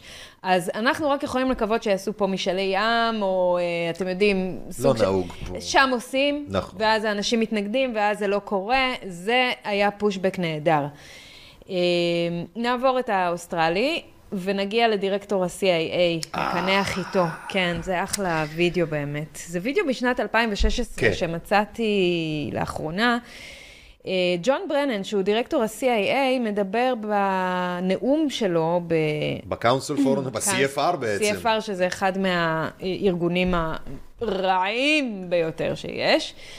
על הנדסת אקלים וטכנולוגיות של זריעת חלקיקים כדי לחסום את קרינת השמש, כדי לקרר את כדור הארץ ולאפשר עוד זמן לכלכלת העולם לעבור מאנרגיה מבוססת דלקים מאובנים לאנרגיה ירוקה. תוכנית יחסית לא יקרה, אומר הדירקטור, שתעלה רק עשרה מיליארד דולר בשנה. אז אה, אני שואלת פה, האם זה מה שאנחנו מכנים or קמטריילס? SAI. אופ, סורי, סליחה. בוא נראה אותו. כן, כן. אנחנו רגע נראה את זה. מי... יש לך שם את הלינק, כן. זה אנחנו נראה את הכל, נכון? אוקיי, כן, כן, זה קצר. Technologies, often referred to collectively as geoengineering, that potentially could help reverse the warming effects of global climate change. One that has gained my personal attention is stratospheric aerosol injection, or SAI, a method of seeding the stratosphere with particles that can help reflect the sun's heat in much the same way that volcanic eruptions do an SAI program could limit global temperature increases, reducing some risks associated with higher temperatures and providing the world economy additional time to transition from fossil fuels. This process is also relatively inexpensive. The National Research, Council estimates that a fully deployed SAI program would cost about $10 billion yearly. Ah, as promising as it may be, moving forward on SAI would also raise a number of challenges for our government and for the international community. On the technical side, greenhouse gas emission reductions would still have to accompany SAI to address other climate change effects, such as ocean acidification, because SAI alone would not remove greenhouse gases from the atmosphere. On the geopolitical side, the technology's potential to alter weather patterns and benefit certain regions of the world at the expense of other regions could trigger sharp opposition by some nations. אני רוצה רגע פה, כי יש פה פצצה רצינית לפרק ולהרכיב. הוא עומד פה בעצם ראש ה-CIA ב-2016, אני כבר כתב, היה שריפות בכרמל ב-24 בנובמבר 2016, היה יום מרוסס מאוד, מאוד מאוד, והיו שריפות כתוצאה מהריסוסים האלה בכרמל. בנימין נתניהו והחברים שלו כתבו ומיהרו להאשים את הערבים בהצתות, הם לא ראו שום דבר אחר שיכול להסביר את זה, והדבר הזה הביא למטוסים לטוס ולרסס נכון, ב- בחומרי זוכרת, כיבוי וזה. אני זוכרת. וצילמו גם כל מיני אה, משחקי ילדים כאלה, כן. שכי- ליד העצים כביכול- אה, בכרמל, שכביכול היו מתקני הצתה. אהה. אני כתבתי על זה פוסט ב-24 לנובמבר 16, אה, יומיים לפני היום הולדת שלי, ולפני ש... ממש ביום שטסתי לאמסטרדם לחגוג את היום הולדת שלי, אני קורא, כת... קראתי, כתבתי פוסט על זה שזה אלומיניום, על זה שזה בעצם מדע מאוד מוכר, שיפסיקו להאשים את הערבים, זה הנדסת אקלים, זה מזג האוויר ואין לזה שום וקראו קשר לך אחר. קונספירטור. כתבה יאנה פבזנר בשן, יימח שמה וזכרה, במאקו, כתבת, כתבה, בלי לדבר איתי לפני, בלי כלום, לקחה את הפוסט שלי בפייסבוק, שקיבל אגב אלפי אה, לייקים ושיתופים, אוקיי. כי שמתי גם הסבר מדעי פלוס צילום וידאו של איך נראה החומר שאותו ריססו, כשמנסים להדליק אותו, ואני אומר לכם כבר, זה כמו פצצה שנדלקת, כן? אלומיניום ועוד כל מיני חומרים דומים. היא חרבנה עליי שאני קונספירטור, מי היה מאמין? פה, היום אני רואה, ב-2023, שש שנים, שבע שנים אחרי, שבאותה השנה שהיא מחרבנת עליי, היא לא עשתה שיעורי בית. היא צילמה ב... מה כתבת שער של כתבת ההכפשה שלה, אותי? היא צילמה מטוס, זר... אה, מטוס ריסוס אה, יבול. כן. כדי שעל רקע ענני גשם, כאילו כדי אה, להראות לאנשים כסובלימציה שאני מדבר על זריעת עננים, Mm. כשבעצם בכלל אני חולה בראש, כן, ואני מייחס זריעת עננים, שזה קיים והגיוני, להנדסת אקלים, שמבחינתה זה עורבא פרח לגמרי. והנה, תראו מה זה. בואו נפרק רגע את הפצצה הזאת. הוא אומר פה ארבעה דברים, הג'ון ברנן הזה מה-CIA, ראש ה-CIA לשעבר, באותה השנה שהיא מחרבנת עליו, יש לנו שרפות פה, והיא כעיתונאית צריכה לבדוק את העובדות. אותו אחד, מה הוא אומר? הוא אומר, חברים, מצאנו שיטה שאומרת אם נזריק, נזרע, והוא משתמש במילה לזרוע חומרים ב- ב- בעננים, נכון. אבל אז במקום זריעת עננים לגשם, כמו שנהוג אה, אה, לשבור ולקרוא לנו, לחסום את קרני השמש. לחסום את קרני השמש, כי הם ראו שהרי געש אה, עושים את זה, התפרצויות וולקניות. וזה עוזר וכל מיני כאלה. אז בהיבט של ה-CO2 זה יעזור, בהיבט הכלכלי זה יעזור, בהיבט של הטמפרטורות זה יעזור. גיאופוליטי הוא גם. או, ובהיבט הגיאופוליטי, כי נוכל לסחור אה, ב... כי אנחנו יודעים שהדבר הזה יכול לשמש גם ככלי לנגח מדינות. הוא מסייג, הוא אומר, זה יכול לשמש גם ככלי נשק למדינות, כנגד מדינות אחרות, ועוד כל מיני כאלה, שיכול לייצר חוסר איזונים. בדיוק, וזה בדיוק מה שאני כל הזמן אומר על מים ריסוסים. רגע, ת, תגיד עוד מילה על זה, למה זה יכול להיות כלי נשק? בוודאי, כי לא, אם אני תסביר. מרסס בישראל כן. מפני האלבידו הזה של השמש, כמו שהיה ממש כן, בשלושה כן, ימים כן, האחרונים, כן, כן. קודם כל אתה גורם לעלייה בבעיות נשימתיות, כי נכון, החומר הזה יורד אה, למטה, אוקיי, הבנתי. עלייה. זה כבר אתה יודע בתאי שטח לייצר את זה. דבר שני, אם אתה יודע לייצר את מה שקרה פה אחרי, שזה מה היו פה סופות ברק, מהמם. היו פה ברקים. נכון. למה? אוויר טעון בחלקיקים, נכון. פלוסים, מינוסים, חיכוכים, עניינים, גורם לברקים. כן. אני בשקט יכול לייצר כזה דבר במקום רגיש אחושרמוטה. ואז ל... הברק הזה דופק כן. באיזה משהו, הבנתי. עושה אסון טבע, לא אני. איי איי איי, ככה מהנדסים את האקלים בשביל לעשות מלחמות. אני לא אומר, אני אומר שאתה אבל גם זה יכול... אפשרי, לק- והוא אומר את זה, גם- אתה לא אומר, הוא אני אומר. אומר, הוא, אפשר לקחת משקעים בלי להשתמש בזה כנשק ברקים וזה, אלא ממש לקחת משקעים מנקודה אחת ולייבש כן, נקודה נקודה אחרת. ככה פשוט. מונסון עם שיטפונות אם אתה רוצה, או לייבש את הזה. וזה עושה המון בעיות גיאופוליטיות. אז מי שחושב, אני לא המצאתי את זה, זה אותם CFR, המועצה ליחסים, אה, אה, אה, ליחסי חוץ, שבה כל המי כל ומי, גדולי העולם מדברים כל שם, המי ומי. מגיעים לשם, זה כמו דבוס כזה. יש לי לקוח שהוא זה שלהם, הוא? המנוי אצלם ב- על הנטפליקס, דבר, אני כן. יודע איך זה נקרא. תובילי אותנו, יימח שמם וזכרם. אנחנו. ידענו את זה, אמרנו את זה, והם חרבנו עליי ועלינו. ואגב, אני מזמין אתכם, אני אראה לכם את הכתבה, כי היא עוד אה, שמורה, ואני גם מתכוון לתבוע אותה, את הפוסטמה הזאת, סליחה על הבוטות. היא לא מתביישת, עיתונאים, הם לא מתביישים. הרי למה הגענו לאיפה שהגענו? למה הגענו לאיפה שהגענו? כי הם לא עושים את בכל הפעמים שהעיתונאים היו צריכים לעשות את העבודה שלהם, ובמקום לעשות אותה, הם עשו מה שאותו קליין אמר על מחקרים. נכון. הם רק משפשפים איפה שנעים לג'יני. בדיוק. רק בנקודה אחת, ורק למטרה אחת. להמשיך את הבעיה, לא לפתור אותה. נראה לי בגלל זה אתה ואני עושים את מה שאנחנו עושים, אחרת היינו עושים דברים יותר מעטים טובים. מדי, בתקווה שזה יהיה עוד אנשים, אבל זה לגמרי. כרגע מעטים מדי. לגמרי. מעטים מדי אנחנו, כי כל מיני רועי נוימנים עכשיו, אה, עם רועי נוימן. מת- מתארח באולפנים. אוקיי, טוב, לכל. אוהבי מתארחי האולפנים. נעבור לקורונה, חביבתנו. אז התגעגעתי. תביעות... אה, עכשיו אתה מרגיש בבית. תביעות מתחילות לקרות, וזה מעודד, וזה נחמד, ואנחנו אוהבים את זה. ההיבטים המשפטיים. אז בקנדה, כן.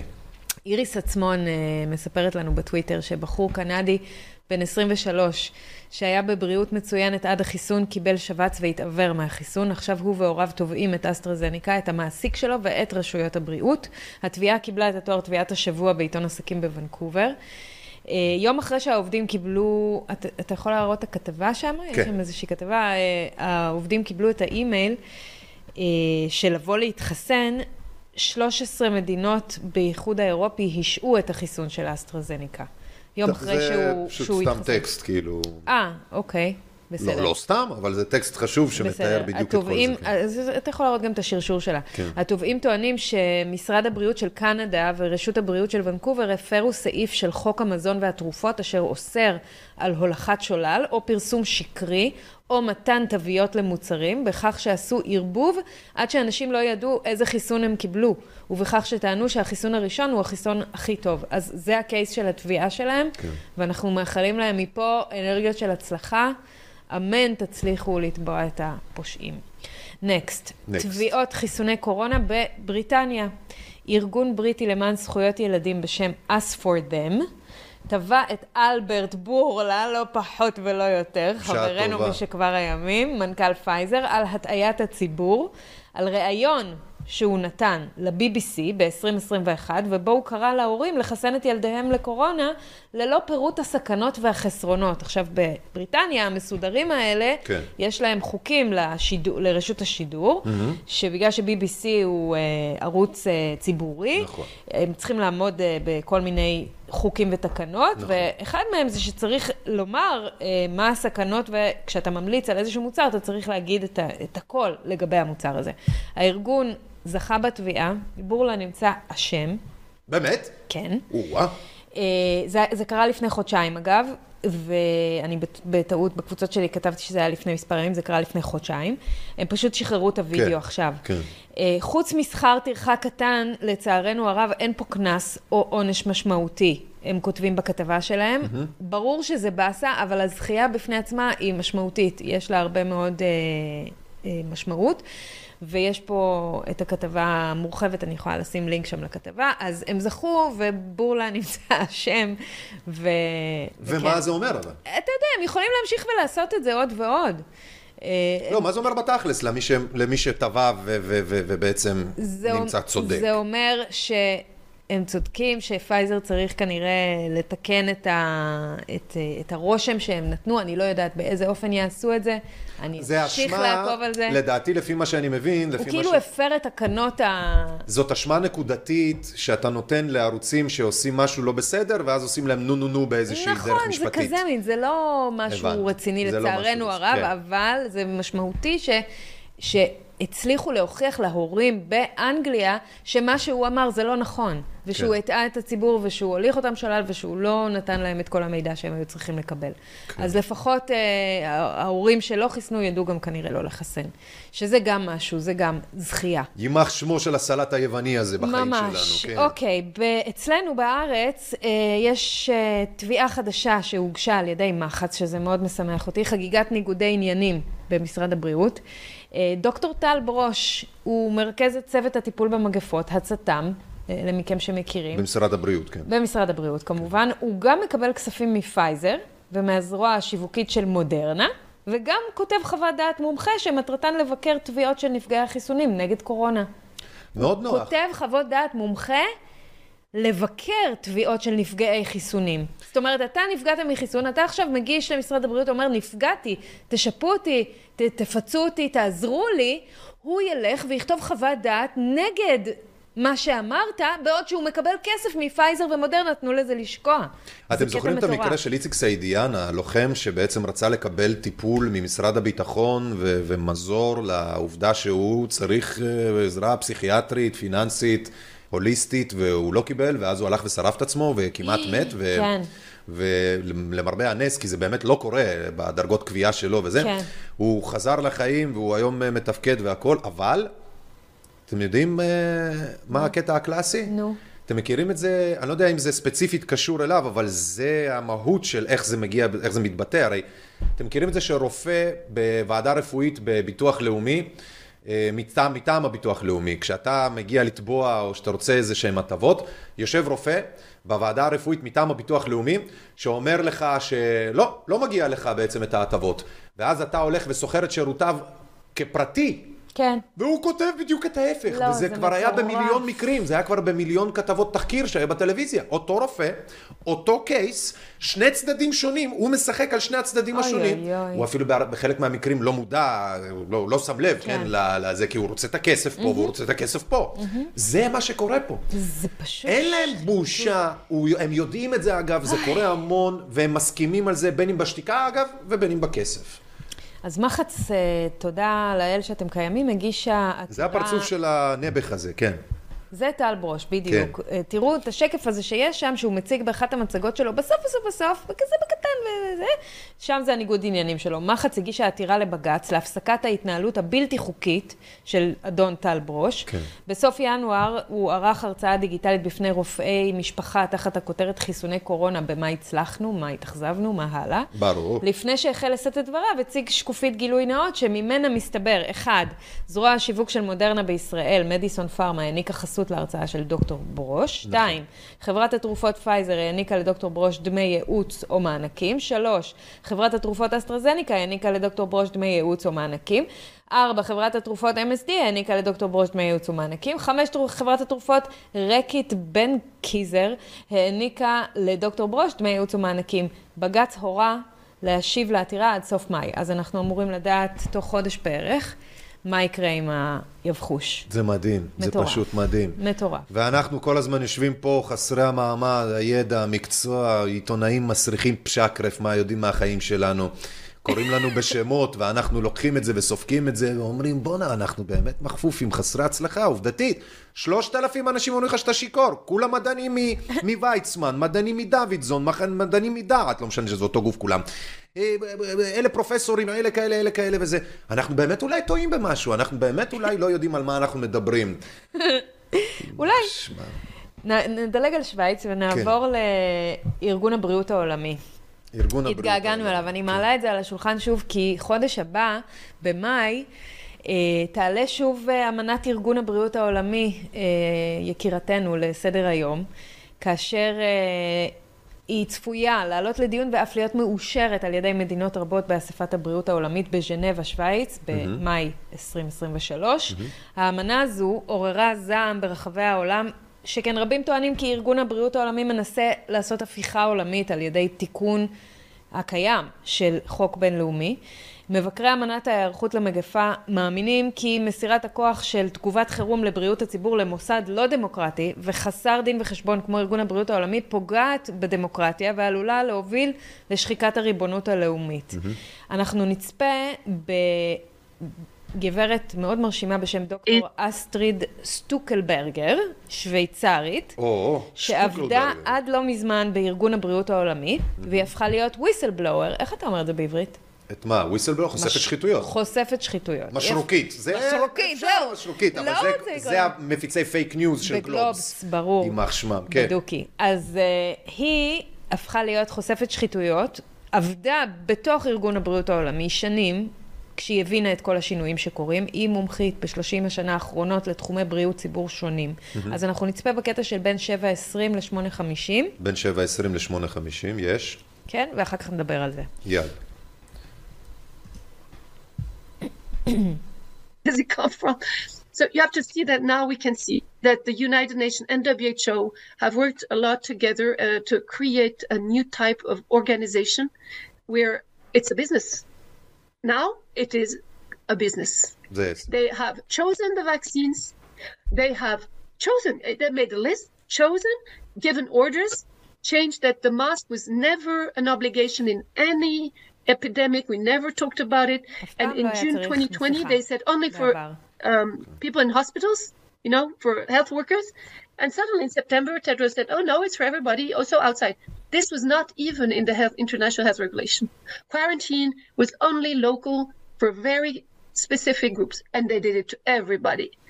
היא בעצם אומרת את הדברים שאנחנו לא... שינויים התק... שקרו בתוך ארגון הבריאות העולמי. כן, אנחנו התעכבנו הרבה פעמים בתחילת המגייפה הזאת, על באמת כן מסכה, לא מסכה, דברים דקויות, כן, קטנות, כן. ופה היא אומרת, ברור שזה מן הסתם אנחנו כבר כמה שנים אחרי, אבל את המובן מאליו גם היה אז מובן כן. מאליו. אף רופא כשהיית נכנס לבית החולים, לא היה מסתובב עם מסכה על הפרצוף שלו בתוך בית החולים, לא. מחוץ לחדר הניתוחים. נכון. למה? מה? כי זה הרי, לא היה נדרש. הרי ידוע לא שבית לא... חולים, אגב לפי דני רופ, אבא mm-hmm. שלו, ב-2019, אם זיכרוני אינו מטעה אותי, אבא שלו מת. והוא התלונן בפוסט מאוד רציני. דני רופ, החזאי מזג האוויר, כן? כן, כן? גם הוא מפיץ פייק ניוז על אה, אקלים וכאלה, לא, לא אחת, ברור. כן? אבל הוא התלונן על זה שאבא שלו מת מזיהום בבית חולים. וכמה זה לא בסדר, כי בתי חולים זה מזוהם וזה, וכמה כתבות היו על זה שזה מזוהם.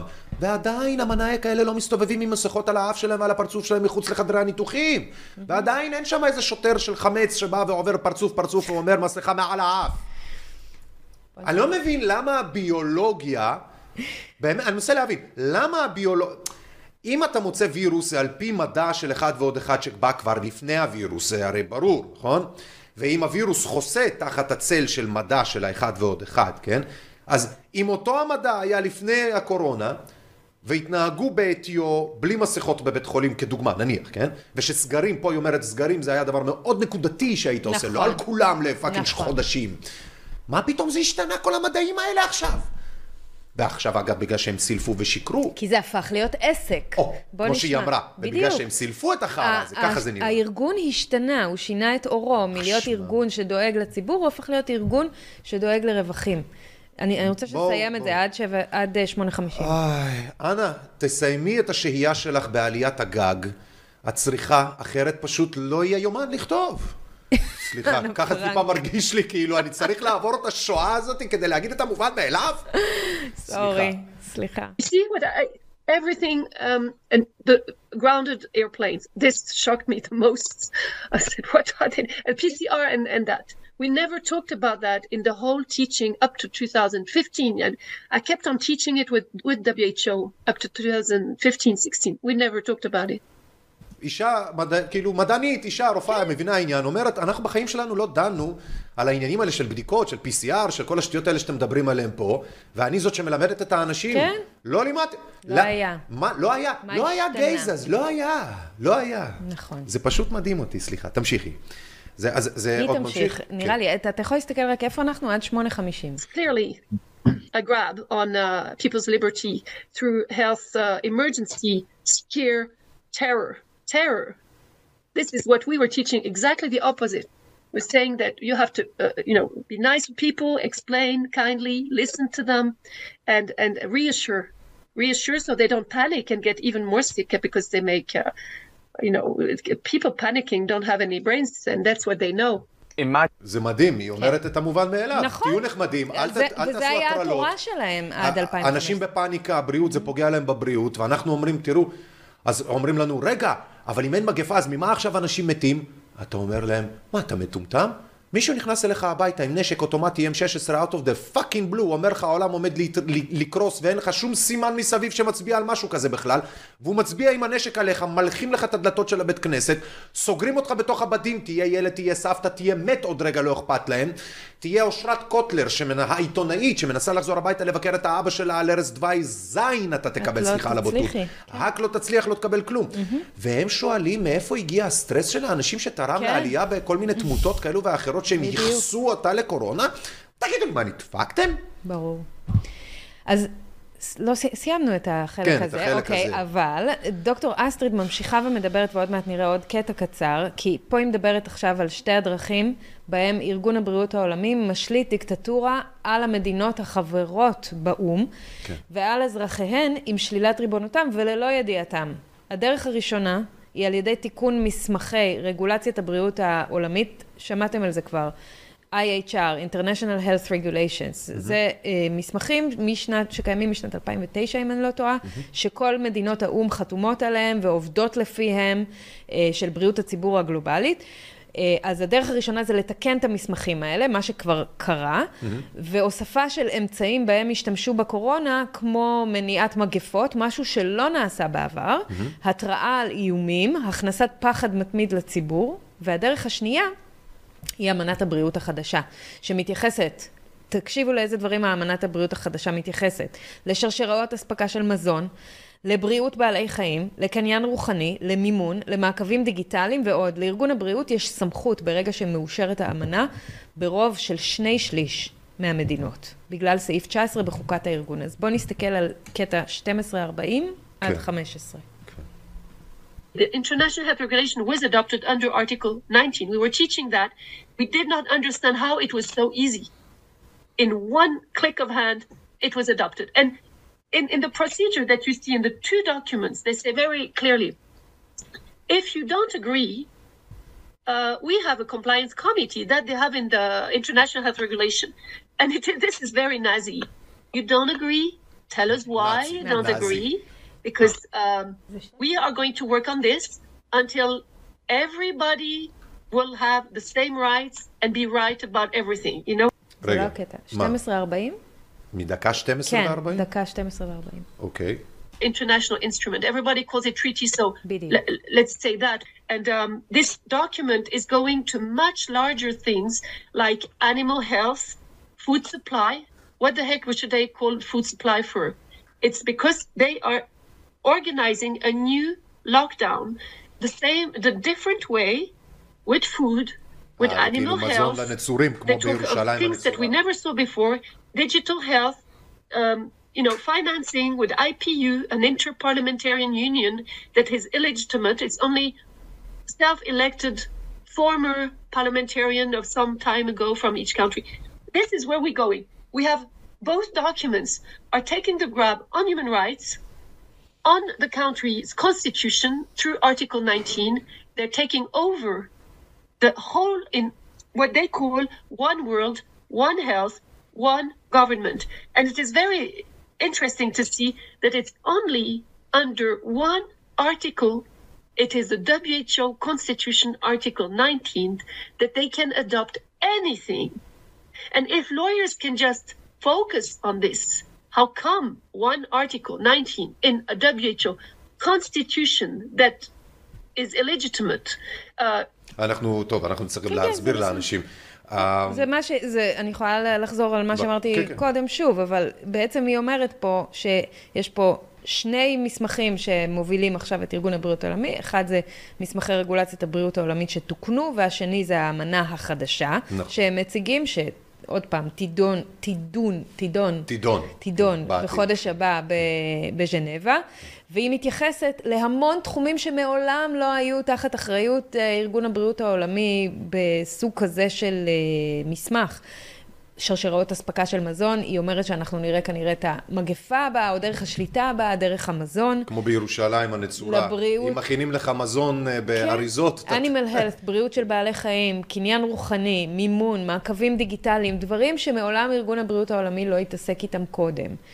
אה, והיא אומרת שלארגון הברי... הבריאות העולמי יש סמכות, הוא מקבל סמכות ברגע שהאמנה מאושרת ברוב של שני שליש מהמדינות.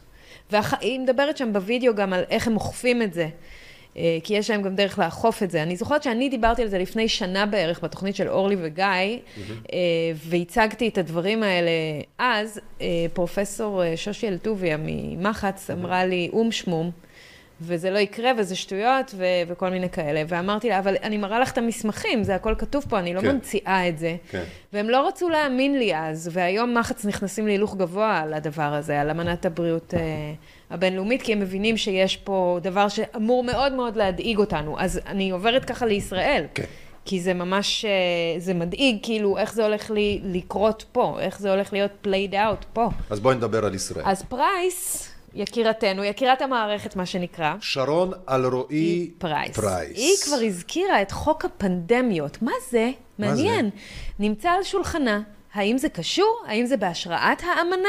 אנחנו נגלה ממש בקרוב, כי היא עובדת על זה, היא אמרה לנו, בואו נצפה בה אומרת זה את זה. קצת נשמע כמו ערוץ 6 עכשיו שאנחנו מנסים. מה, מה יהיה עם אמנת הפנדמיות בישראל? ילדים יקרים. מה מתכננת לנו שרון אלרועי פרייס? המכשפה פרייס. בואו נשמע אותה. שום הגנה לאף אחד. נצטרך אה, להתמודד עם זה כמו שהתמודדו בתחילת המגפה, אני מניחה. אני כן אגיד שבמשרד הבריאות אנחנו עובדים על חוק פנדמיות, מתוך הבנה שבסוף במדינת ישראל ב-2023 לא יכול להיות שאנחנו נשען על פקודת בריאות העם 1940, שמצד אחד יש לה כל מיני יכולות אה, דרקוניות אה, לרופא מחוז להחליט על כל מיני דברים, ומצד שני דברים פשוטים כמו לעשות בדיקה בכניסה לישראל, אין לנו שום יכולת לעשות מתוקף פקודת בריאות העם. כן, חייבים להתקדם עם הקדמה, אתם יודעים, חייבים לגלגל את זה, המודרניזציה, אנחנו חייבים לקחת את כל ההנחיות של ארגון הבריאות העולמי, להיות גלובליים, להיות כמו אמריקה.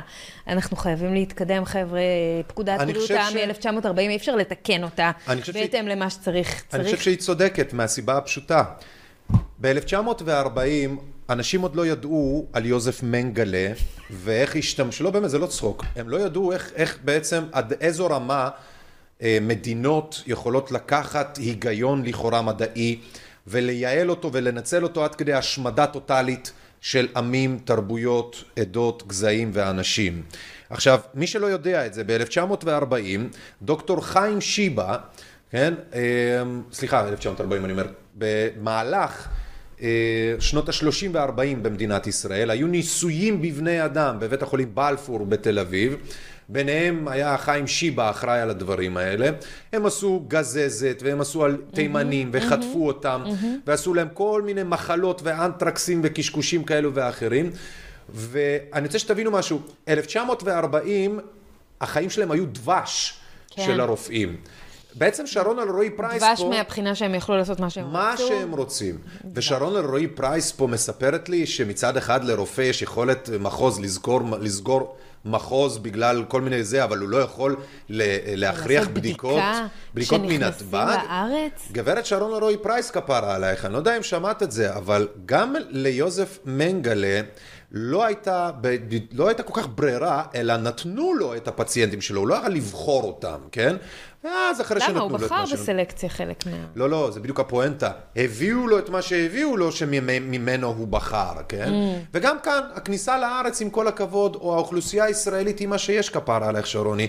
הרופא של המחוז לא ישנה את התרבות הישראלית של השחיתות, של הקומבינות, בכל מיני מקומות, ביניהם גם נתב"ג. על כן, זה לא רפואה, אחותי היקרה. כן, אין קשר לרפואה. היא עובדת של הממסד, נהדרת. אני בטוחה שמאוד אוהבים אותה בארגונים הגלובליסטיים וגם בחברות הפארמה, ו... ונותנים לה הרבה מאוד תמריצים, כי כן. נראה שהיא מקדמת את האג'נדות שלהם יופי יופי.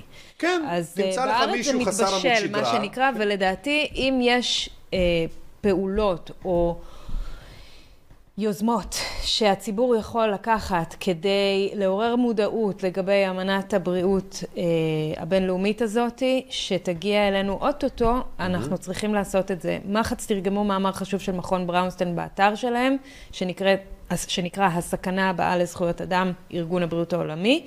אני יודעת שמחץ גם כן יעשו עוד דברים בנידון בהקשר הזה של האמנה, ואנחנו צריכים להתגייס חבר'ה, כי פה זה, וואלה, זה יכול להיות... אה, לדעתי הם לא יצליחו, בסדר? אני, זה, אני תמיד חושבת שהם לא יצליחו בתוכניות שלהם, אבל אולי אני טועה. אבל uh, אנחנו כן צריכים להתגייס ולנסות לעצור את הדבר הזה. Mm-hmm. Uh, ובואו נעבור למה עוד הם עושים לנו עם uh, תרכיב uh, ה-mRNA החדשני. מה? mRNA במזון ובמשקאות שלנו, מה אתה אומר? אני לא יודע. אני בראש שלי מנסה, אני אגיד לך מה אני בראש שלי. בראש שלי אני על הסאונד, אני על הקליטת אינטרנט, אני על כמה זמן נשאר לנו חומר למול זמן אתה, שידור. אז נשאר אחלה. אני אתה, כאילו כל כך, אתה, אני, מי שלא יודע... ואתה מבסוט עד עכשיו? זה מה שאנשים לא יודעים, אבל זה הסיבה ללמה אולי אני לפעמים לא משלים משפט, או לא נשמע כל כך הגיוני. כי הוא שומע את זה בפעם הראשונה גם. כי אני בראש שלי בעוד מיליון דברים אחרים במקביל, מנסה לאלתר וזה, אז תסלחו לי מראש. סליחה. טוב, אני, אז אני, נתקדם. אני, אני, כן, אני זהו, אני קצת קורה עם mRNA, שזו טכנולוגיה חדשה למי שלא חי, לא חי פה. כן. ב... בשנים האחרונות, והאם היא עכשיו אה, הולכת להיות במזון ובמשקאות שלנו. אז בואו נתחיל עם אה, דוקטור בקדי, אה, הגרמנית תאילנדי. ש... אני, אני רוצה לבקש, סליחה כן, שאני בבקשה. ככה, אני, אני רוצה, כאילו, יש פה דברים מאוד מעניינים, נניח על תורת הגזע היוג'ניקה, נרטיב של חיסון מגפה של יפה שירז, יש פה את הכנס, נניח, או על הספייס. כן, אבל אנחנו הולכים לפי סדר מסוים. אני יודע, אבל אנחנו, אני לא חושב שאנחנו נספיק. אני כאילו איתך ביחד בכל ככה, כי יש פה גם את הפוליטיקה הישראלית וכאלה. אוקיי. אני תוהה... אז אפשר לעבור על ה-mRNA אם זה פחות מעניין אותך. לא, אני אומר, בואי נקריא את זה פשוט, פחות לא, נתעכב על סרטונים. לא, זה, זה, יש פה, יש פה בשר, אז אנחנו נעבור על זה, מקסימום נעשה את זה בתוכנית הבאה. גם על נפתול אפשר לדלג, מבחינתי מה שקורה בארץ קצת פחות מעניין. זה יותר לא, בואי פשוט נקריא את זה, החששות לגבי, פשוט נקריא את הכותרות האלה, ניתן אותן, מה שנקרא, לא, לא, שלא נתעמק בהם, אני אומר. נניח דוקטור רוברט מלון, שפורס רשימה ארוכה על פיתוחים בקנה מידה, שכבר ממומשים במאמר על חיסוני mRNA, בבקר, בעלי חיים מבויתים, מאמר של דוקטור פיטר מקולן, על כך ש... מקולו. מקולו, סליחה, mm-hmm. על כך שבסין חיסנו עכברים בעזרת חלב שבתוכו יש חיסון uh, mRNA, פלוס גם יש עכשיו uh, פרסומים לא מעטים על uh, זריקות או חיסונים למחלות סרטן בשימוש בעצם באותן טכנולוגיות, ואנחנו שרואים את זה מהצד ואומרים, שנייה. נתתם חיסון mRNA, לא ריפא את הקורונה וגרם למחלות סרטן ולמחלות אחרות קטלניות כמו ככל הנראה לכאורה מאיר שלו, הסופר, שנפטר לפני יום יומיים, כש... התחסן פעמיים שלוש, לפני כמה חודשים חטף סרטן ומת בתוך שלושה חודשים. אתם רוצים לקחת את הטכנולוגיה שגורמת בעצם לסרטן בגלל אפצ'י? אתם רוצים איתו לרפא את הסרטן? לא, אני לא, אני לא מצליח להבין את זה, כן? אני לא יודעת אז... לגבי מאיר שלו, אבל אני כן... לא, אני, זה לכאורה אמרתי, כן. אבל כן, מאיר שלו חטף... חטף סרטן בתוך שלושה חודשים. של שלושה חודשים. ומת, כן? עכשיו, זה, עוד פעם, זה קורה פתאום... יותר ויותר. יותר ויותר, ורואים את זה דרך ה celebrities שאין ברירה אלא לפרסם על זה שהם מתים. נכון. ועל איך הם מתו, ולכן אתה רואה את זה המון. חיים טופול מת לפני כמה ימים, נכון? מה, כן? יכולים... כן, חיים טופול לא מת. ידעתי. כן. וואו. כן. עכשיו, נכון שהם זקנים, אבל זה עדיין, הם מתו מדברים שאם עד היום הם יכלו כ- אה, אה, לחיות איתם כמחלה כרונית, מהזריקות האלה המחלה הכרונית הפכה להיות המחלה הסופנית שלהם. כן. אמ, ואני אומר לכאורה, כי רואים את ה... אז שני דברים בהקשר הזה, אחד זה שאתמול ראיתי ציוץ של אדון אילון מאסק, שאומר, mRNA Technologies זה דווקא דבר חיובי, אני בעד להמשיך אה, לפתח את זה. אחלה, אילון, כאילו... זה מעניין, אבל זה למה? מאוד למה מעניין. לא? הוא איש טכנולוג, זה קריספר, טכנולוגיית עריכת אה, אה, DNA. זה קריספר, זה מה שזה כן, בעצם. אבל כשאנחנו, אם, אם תתעמקו ותקראו ותראו איך רוצים להשתמש בטכנולוגיות האלה, במזון, על בעלי חיים, מהמם. בחיסון של בעלי חיים, מהמם. של בקר, אה, עופות ו- וגם אה, כלבים, חתולים וכולי, אה, תבינו שיש פה איזשהו ניסיון כנראה להכניס לנו בדלת האחורית את ה spike protein שהוא- ש- ואת ה nano particles, שאנחנו יודעים שהם רעילים. אה, ולגוף יש בעיה להתמודד איתם, אנחנו רואים את זה עכשיו מחיסוני הקורונה, אבל דרך אוכל, או, או דרך דברים שאנחנו צורכים אותם, כמו משקאות, וזה זה היה הפן של האייטם הזה, שיש איזושהי הצעת חוק שנמצאת עכשיו במיזורי, אה, של שני עמודים לשקיפות וגילוי, שהיא אמורה להוביל את הדרך לביטול פרקטיקות כאלה. זאת אומרת, אם אתם מכניסים לנו דברים למזון ולמשקאות, אתם צריכים כן. לשים לייבל גם על זה. mRNA, שימו label mRNA. שאנחנו נדע מה אנחנו צורכים ומה אנחנו אוכלים, באותה מידה שאנחנו יודעים אם יש כמות סוכר גבוהה, או אם אין שומן סיכוי טראנס בעולם ודברים כאלה. שאני אגע בחרא הזה, ואם כן, אני אבל יכול אראה להיות את זה... שלא תדע. אם אני אראה זה כזה... בדיוק אם הבעיה. אני אראה סחורה כזאת שמסכנת חיים, אני אישית אפעל הכל כדי שהסחורה הזאת תושמד. אנחנו בדיוק, אז- נפעל אז- בדרכים הרלוונטיות כדי שהסחורה הזאת תושמד.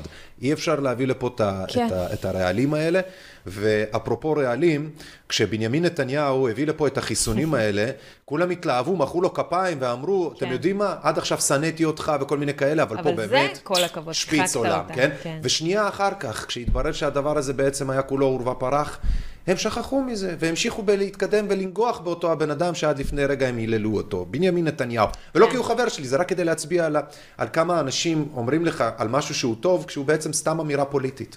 סתם כן, אמירה כן, פוליטית. לגמרי.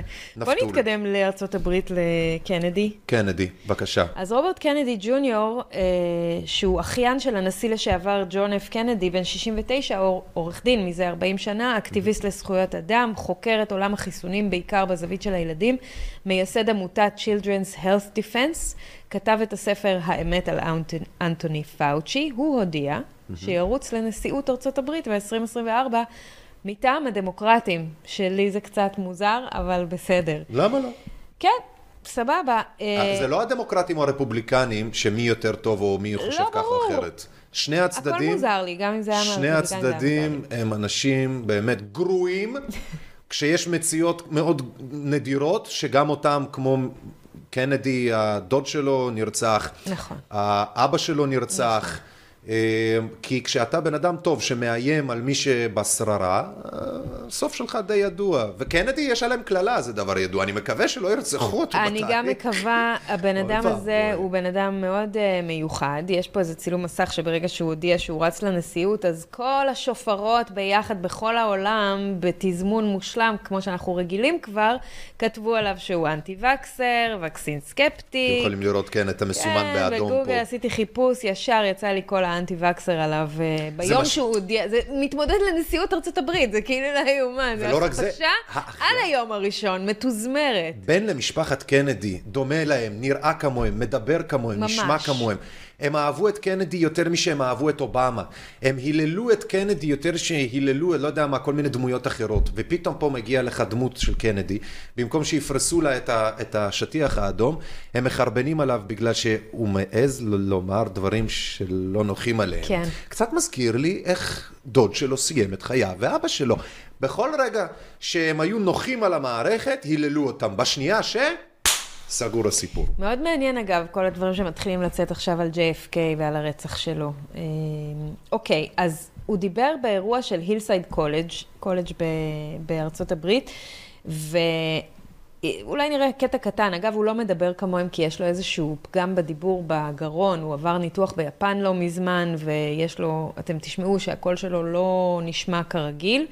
אה, אבל ככה הוא מדבר, והוא לא, לא סובל, זה לא כואב לו, אז אם אתם מאזינים, זה נשמע לכם זה? מוזר. דקה 14-30. אז נראה קטע קצר, ואז נדבר רגע על, אה, על מה שהוא אומר פה. אוקיי, רגע. FDA gets more than 50% of its budget from the pharmaceutical companies. CDC has a $12 billion budget, and $5 billion of that, so almost half, goes to buying vaccines from these companies and then distribute them. So if you work at CDC, you do not get promotions by finding prob- problems with vaccines. You get promoted by increasing uptake. And, um, and then NIH הוא אומר שאתה לא מקבל בונוסים על זה שאתה מוצא בעיות בחיסון, אתה מקבל בונוסים על זה שאתה אתה לא מגביר, מקודם. אה, עם- מקדם את, ה, את הכמות של החיסונים והעניינים האלה. is just an incubator for pharmaceutical products. So it develops the vaccines, hands them over to the industry, hands them over to the universities, which then get NIH money, 200, 300 million dollars to do phase two and phase three, phase one and phase two trials. זה קשוח הוא מתאר את המ... זה קשוח. הוא מתאר את המערכת שמזינה את עצמה, את השחיתות של NIH, CDC ו-FDA, איך הם כולם עובדים ביחד עם חברות הפארמה. הוא כתב על זה ספר שנקרא The Real Anthony Fauci, שהוא Head... פאוצ'י זה כמו שרון אלרועי פרס שלנו, כן. והוא בעצם ראש בריאות הציבור האמריקאי. עומד בראש ה-NIH, כן. והוא זה שכל הזמן אומר לאנשים, לכו תתחסנו, תקנו את המוצר, זה מוצר כן. טוב, והוא בעצם מקבל כספים, הם מקבלים כספים מחברות הפארמה, NIH מקבל, זה מה שהוא אומר פה בתחילת הוידאו. הוא כתב על ספר שלם, הוא מדבר על זה המון. זה לא חדש, אבל תחשבו, תעלו על דעתכם שבארצות הברית יהיה נשיא כזה. אני לא אומרת שהוא הולך להיבחר, לא, אבל רחוק. הוא ירוץ עכשיו, יהיה לו קמפיין, והוא הוא לא הולך לשתוק. זה לא בן אדם ששותה כבר שנים. ולשמוע את הדברים שהוא אומר זה מבחינתי מוזיקה לאוזניים. הוא דיבר שם גם על, אה, אגב, מאוד יעניין אותך, תחום זיהום הסביבתי באזור נהר הדסון. אה, הוא עזר לקהילות של דייגים לתבוע תאגידים שנכסו לעצמם את הנהר והשחיתו אותו. והם ניקו את הנהר הזה והפכו אותו לשמורה נהדרת, ויש שם דגה, ועושים דברים מדהימים. בקיצור, בחור מאוד מאוד מרתק. עוד סיבה שזה נחמד לראות את קנדי מצטרף למרוץ, זה בשביל להעלות נושאים חשובים על סדר היום הציבורי ולהשפיע על דעת הקהל. אה, לדוגמה עם CBDC, בכתבה שיש פה ביאו פייננס, אה, גם הוא, הם ישר מעלים, עכשיו שהוא מועמד לנשיאות ארה"ב, mm-hmm. אז כל דבר שהוא יגיד בטוויטר, הם יעשו מזה כתבות, ויהיה יותר... ברוך השם, מעולה. שזה מצוין לנו. מעולה. אז הנה, עכשיו הוא מדבר על CBDC, כמו שרון דה סנטיס מדבר, וכמו שמושלת South Dakota מדברת.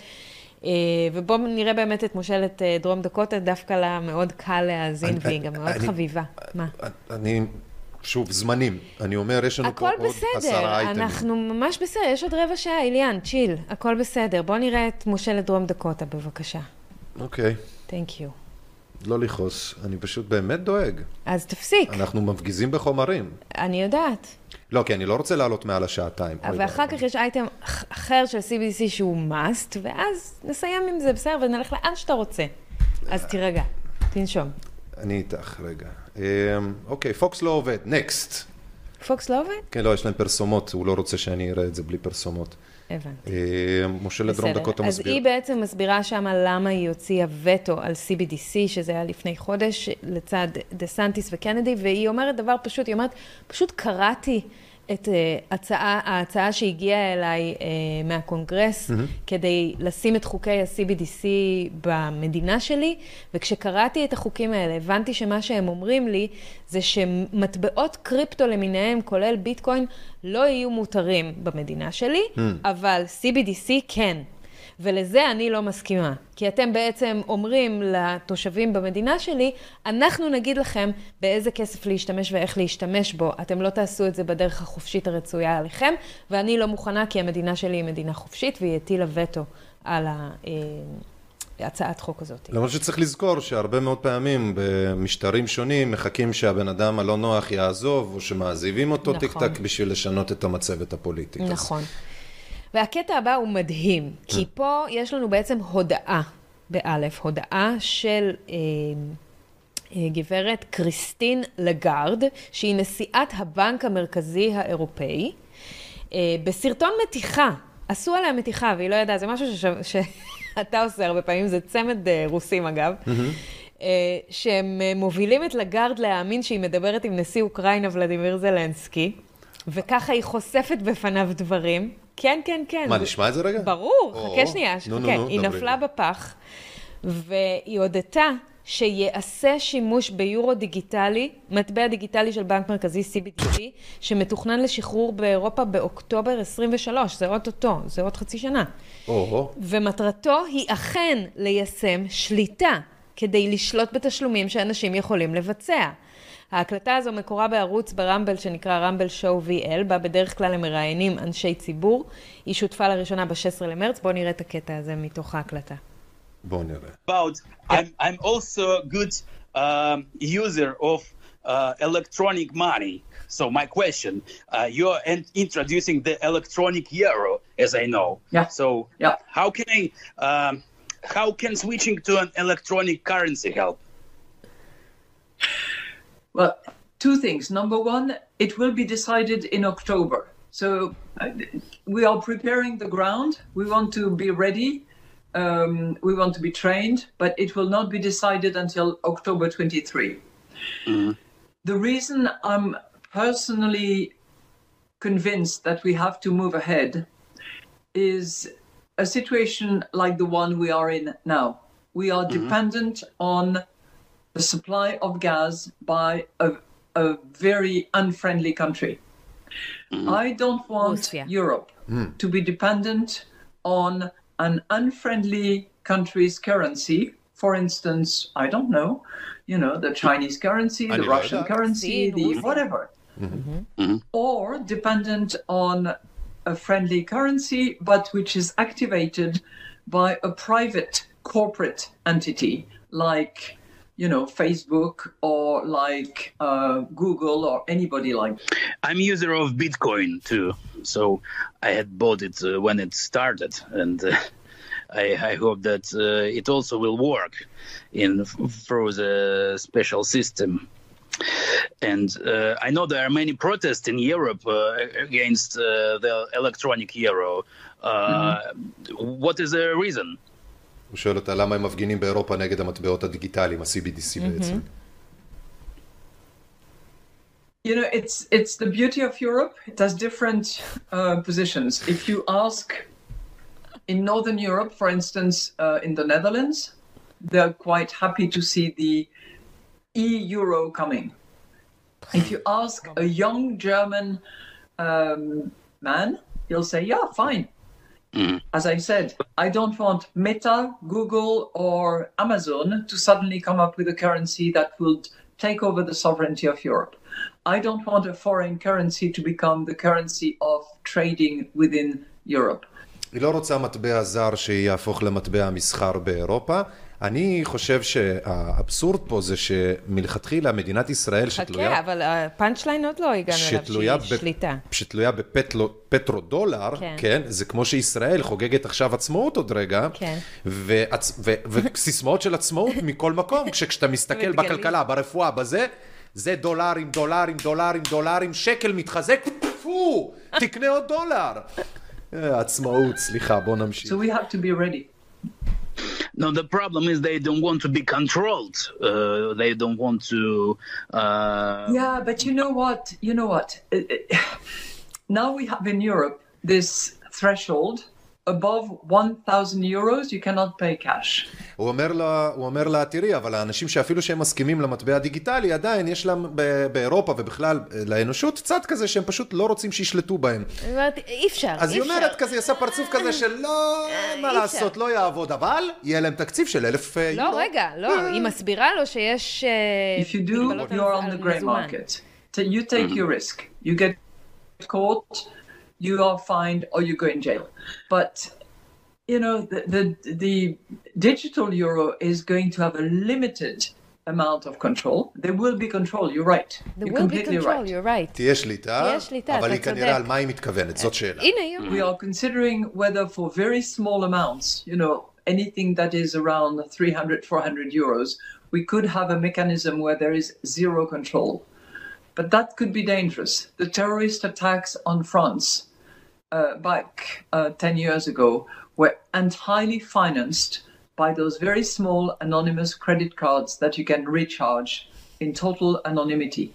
היא אומרת שהפיגועים התאפשרו בצרפת ובמקומות בגלל, אחרים אה, בגלל שהאנונימיות בכרטיסי אשראי ובסכומים הקטנים אפשרה להם את זה. הנה, אני- אני- תירוץ. אני אומר, מה זה השטויות האלה? סליחה.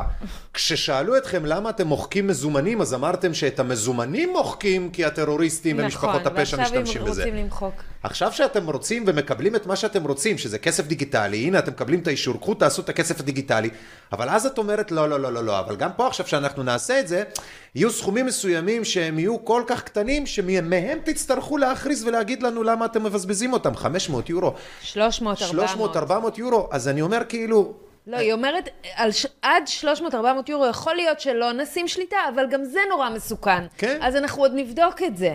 יכול להיות שעל הכל הם ישימו שליטה, אבל תראו איזה הודעה יש פה. כן, אנחנו הולכים לשלוט לכם על התחת, על כל טרנזקציה שאתם תעשו, אנחנו נדע. ילדים, אנחנו גם בוגרים, כולנו יודעים ששולטים גם היום בכסף, גם היום שולטים בטרנזקציות, גם היום זה הרבה דיגיטלי. במזומן לא יודעים, במזומן לא יודעים. לא, אבל אה, רוב, היום, רוב, יש שליטה מסוימת, אבל בטח לא ברמות האלה. היום השליטה היא כמעט טוטאלית, אתה, יש יכולת, יש מה שנקרא חתימת אה, טביעת אצבע דיגיטלית. לכולנו יש אותה היום. גם אם לא ב... אה, ב אה, כן מזומן, לא מזומן, זה לא קשור כבר, ובשביל זה מה שהיא אומרת זה bullshit שחבל על הזמן. זה לא bullshit בכלל. ה-CBDC ניתן לתכנות. ברגע שלך לא יהיה יותר זה לא מזומן... bullshit? לפני רגע אמרנו שזה bullshit. מה? מה שהיא אומרת זה נו, bullshit? נו, ש- בוודאי. ש-CBDC זה, זה, זה bullshit? למה CBDC זה bullshit? לא הבנתי. לא הבנתי מה אתה ניסית לומר. היא מחרטטת, האישה הזאת. אוקיי. היא משקרת אותנו. היא לא משקרת, היא באמת, היא באמת רוצה לשים CBDC עם שליטה מלאה עליך. לא כפרה עלייך, היא משקרת בזה שהיא רוצה לעשות את זה בטוב. אה, ברור, נו. אבל הם כולם עם כוונות טובות כביכול, כל דבר שהם עושים אבל זה זה לטובתך. מה שאני אומר, זה, הש... זה השקר הגדול הרי. ברור, ברור. זה השקר הגדול, להגיד את כל זה, לעשות את זה כאילו זה בכלל ממקום טוב, כי אנשים מתבלבלים לחשוב שיש בזה משהו טוב, אין מה לעשות. ברור, זה אבל... שאני ואת מבינים את זה, זה לא אומר שאחרים מבינים. אוקיי, אוקיי, אתה צודק. חייבים לומר שהדבר הזה הוא דבר מסוכן, מכיוון שכאשר ישיקו מטבע דיגיטלי בשליטה של בנק מרכזי, היכולת הכי אה, קשוחה ו- ומסוכנת שתהיה לבנק המרכזי עליך, האזרח הקטן שמחזיק בכסף הדיגיטלי הזה, זה שהם יוכלו להגיד לך כמה כסף אתה יכול לבזבז ועל מה. ואם הגעת למכסה מסוימת, יכולים לסגור לך, ואם הלכת להפגין לאיזושהי מטרה שהיא לא מתיישרת עם הנרטיב של הממשל, הם יכולים לסגור לך את הכסף. ועשו את זה כבר בקנדה עם שיירת החירות, אנחנו ראינו את זה. אז אנחנו יודעים שזה יכול לקרות. עשו, גם בירושלים עשו, לא עם הכסף שהם סגרו כמו בקנדה, שזה, אבל גם, גם בירושלים ובכלל בשיירת החופש שהייתה פה, כשהם אה, באו ופירקו פה את הכל וקראו לאנשים לכל מיני חקירות ולכל מיני כאלה, אף אחד מהם לא היה גיבור, לא הסתכלו, לא ספרו אף אחד מהאנשים האלה, וזה גם משהו שקצת אה, סוטה, לא סוטה, כאילו קצת טרגי לתקופה של, של, של ימינו אנו עם ההפגנות, שמי שיוצא להפגין היום לדמוקרטיה, נגד ביבי, הוא איזה גיבור וזה... על הדברים האמיתיים, האותנטיים, רב אל-עלמין, אתה בא, אתה יוצא מפגין, מחרבנים עליך, מסתכלים עליך כאילו אתה איזה הזוי, כן? כאילו הכסף שלי בסוף, כל הכסף של כל אחד, זה מה שמעניין אותו, כן? אם בנימין נתניהו לא נוגע בי, לא עובר דרכי בשום צורה שהיא, אלא כזאת שאתה רק צריך לשכנע אותי שזה איכשהו קשור, זה לא מעניין אותי אם ככה. מעניין אותי הכסף, מעניין אותי הבריאות שלי, מעניין אותי הביטחון שלי, הוא לא קשור לאף אחד מהדברים האלה ולא משנה כמה מפגינים יאמרו את זה. אם המפגינים, כן, והאחרים, סאחים צייתנים, מסכימים ל-CBDC, מסכימים לאלימות שלטונית בדמות תו ירוק ולבידודים ולסגרים, הם גם מסכימים לבנימין נתניהו ושלא ימכרו לי סיפורי הפגנות. סליחה, לא יודע למה זה ישב לי בראש, זה פשוט הקטע הזה. של לא יאמן שהם מדברים איתי על כלכלה, על בריאות, על, על, על פחמן, על, כן. על, על כל השטויות האלה, כשבכל הזמן הזה הם לא רק ידעו את האמת, הם חרטטו את כולנו. נכון. חרטטו את כולנו. אגב, השבחת הגזע, תורת הגזע, איוג'ניקה, שנות ה-20 של המאה ה-20, תחילת המאה ה-20, בישראל חיבקו את הנאצים, את המפלגה הנאצית. בנימ... אה, אה, בן גוריון אמר על היטלר שהוא כנראה בן אדם נחמד וחביב וזה. נכון, זה לפני שהוא רצח את האנשים, אבל האידיאולוגיה הייתה קיימת שם כל השנים האלה. והם היו בעדה, וזה מה שהורג אותי. יש עיתונות, בעיתונות של אה, עיתון הארץ, שנות ה-40, מהמם. כותבים על... אה, אתה יכול להראות את זה. זה, כן, איפה זה? אה, הנה. כן, תבורכי. העיתון הארץ, כדי לשמור על טוהר הגזע, הנה, כן? שימו לב, שלנו היהודים, לא 2004? הגרמנים. כדי לשמור על טוהר הגזע שלנו, יהודים מנוונים חייבים להימנע מללדת ילדים. זו כתבה בעיתון הארץ בשנת 2004. משנת 2004, אבל היא הכותרת לקוחה משנות ה-40 של ישראל ההיא, כן? ופה יש בעצם, אה, ביישוב העברי פעלו בשנות ה-30 תחנות עצה, שהוקמו לפי מודל וינאי של מרכזי ייעוץ לזוגות המבקשים להינשא ולהורים. באוסטריה הן שימשו, עם עליית הנאצים לשלטון, לטיפול בכפייה. בארץ נועדו התחנות למתן עצות בשאלות מין ונישואים, בעיקר בענייני מניעת ההיריון. הם חילקו שם אמצעי מניעה בחינם למחוסרי אמצעים אה, ולמעוטי יכולת, ובת, ובתל אביב הם פתחו את זה בעג'מי ביפו, שכונת התקווה ונווה שאנן, איפה שיש אוכלוסיות של מהגרים. כן. כי הרי מי שלא מהגר הוא מצוין, הוא מושלם, הוא בונבון, הוא בול. גזע, גזע. גזע עליון. משובח. אבי תורת האיוג'ניקה היה מלומד בריטי, שימו לב, לא נאצי, לא גרמני, בסוף המאה ה-19.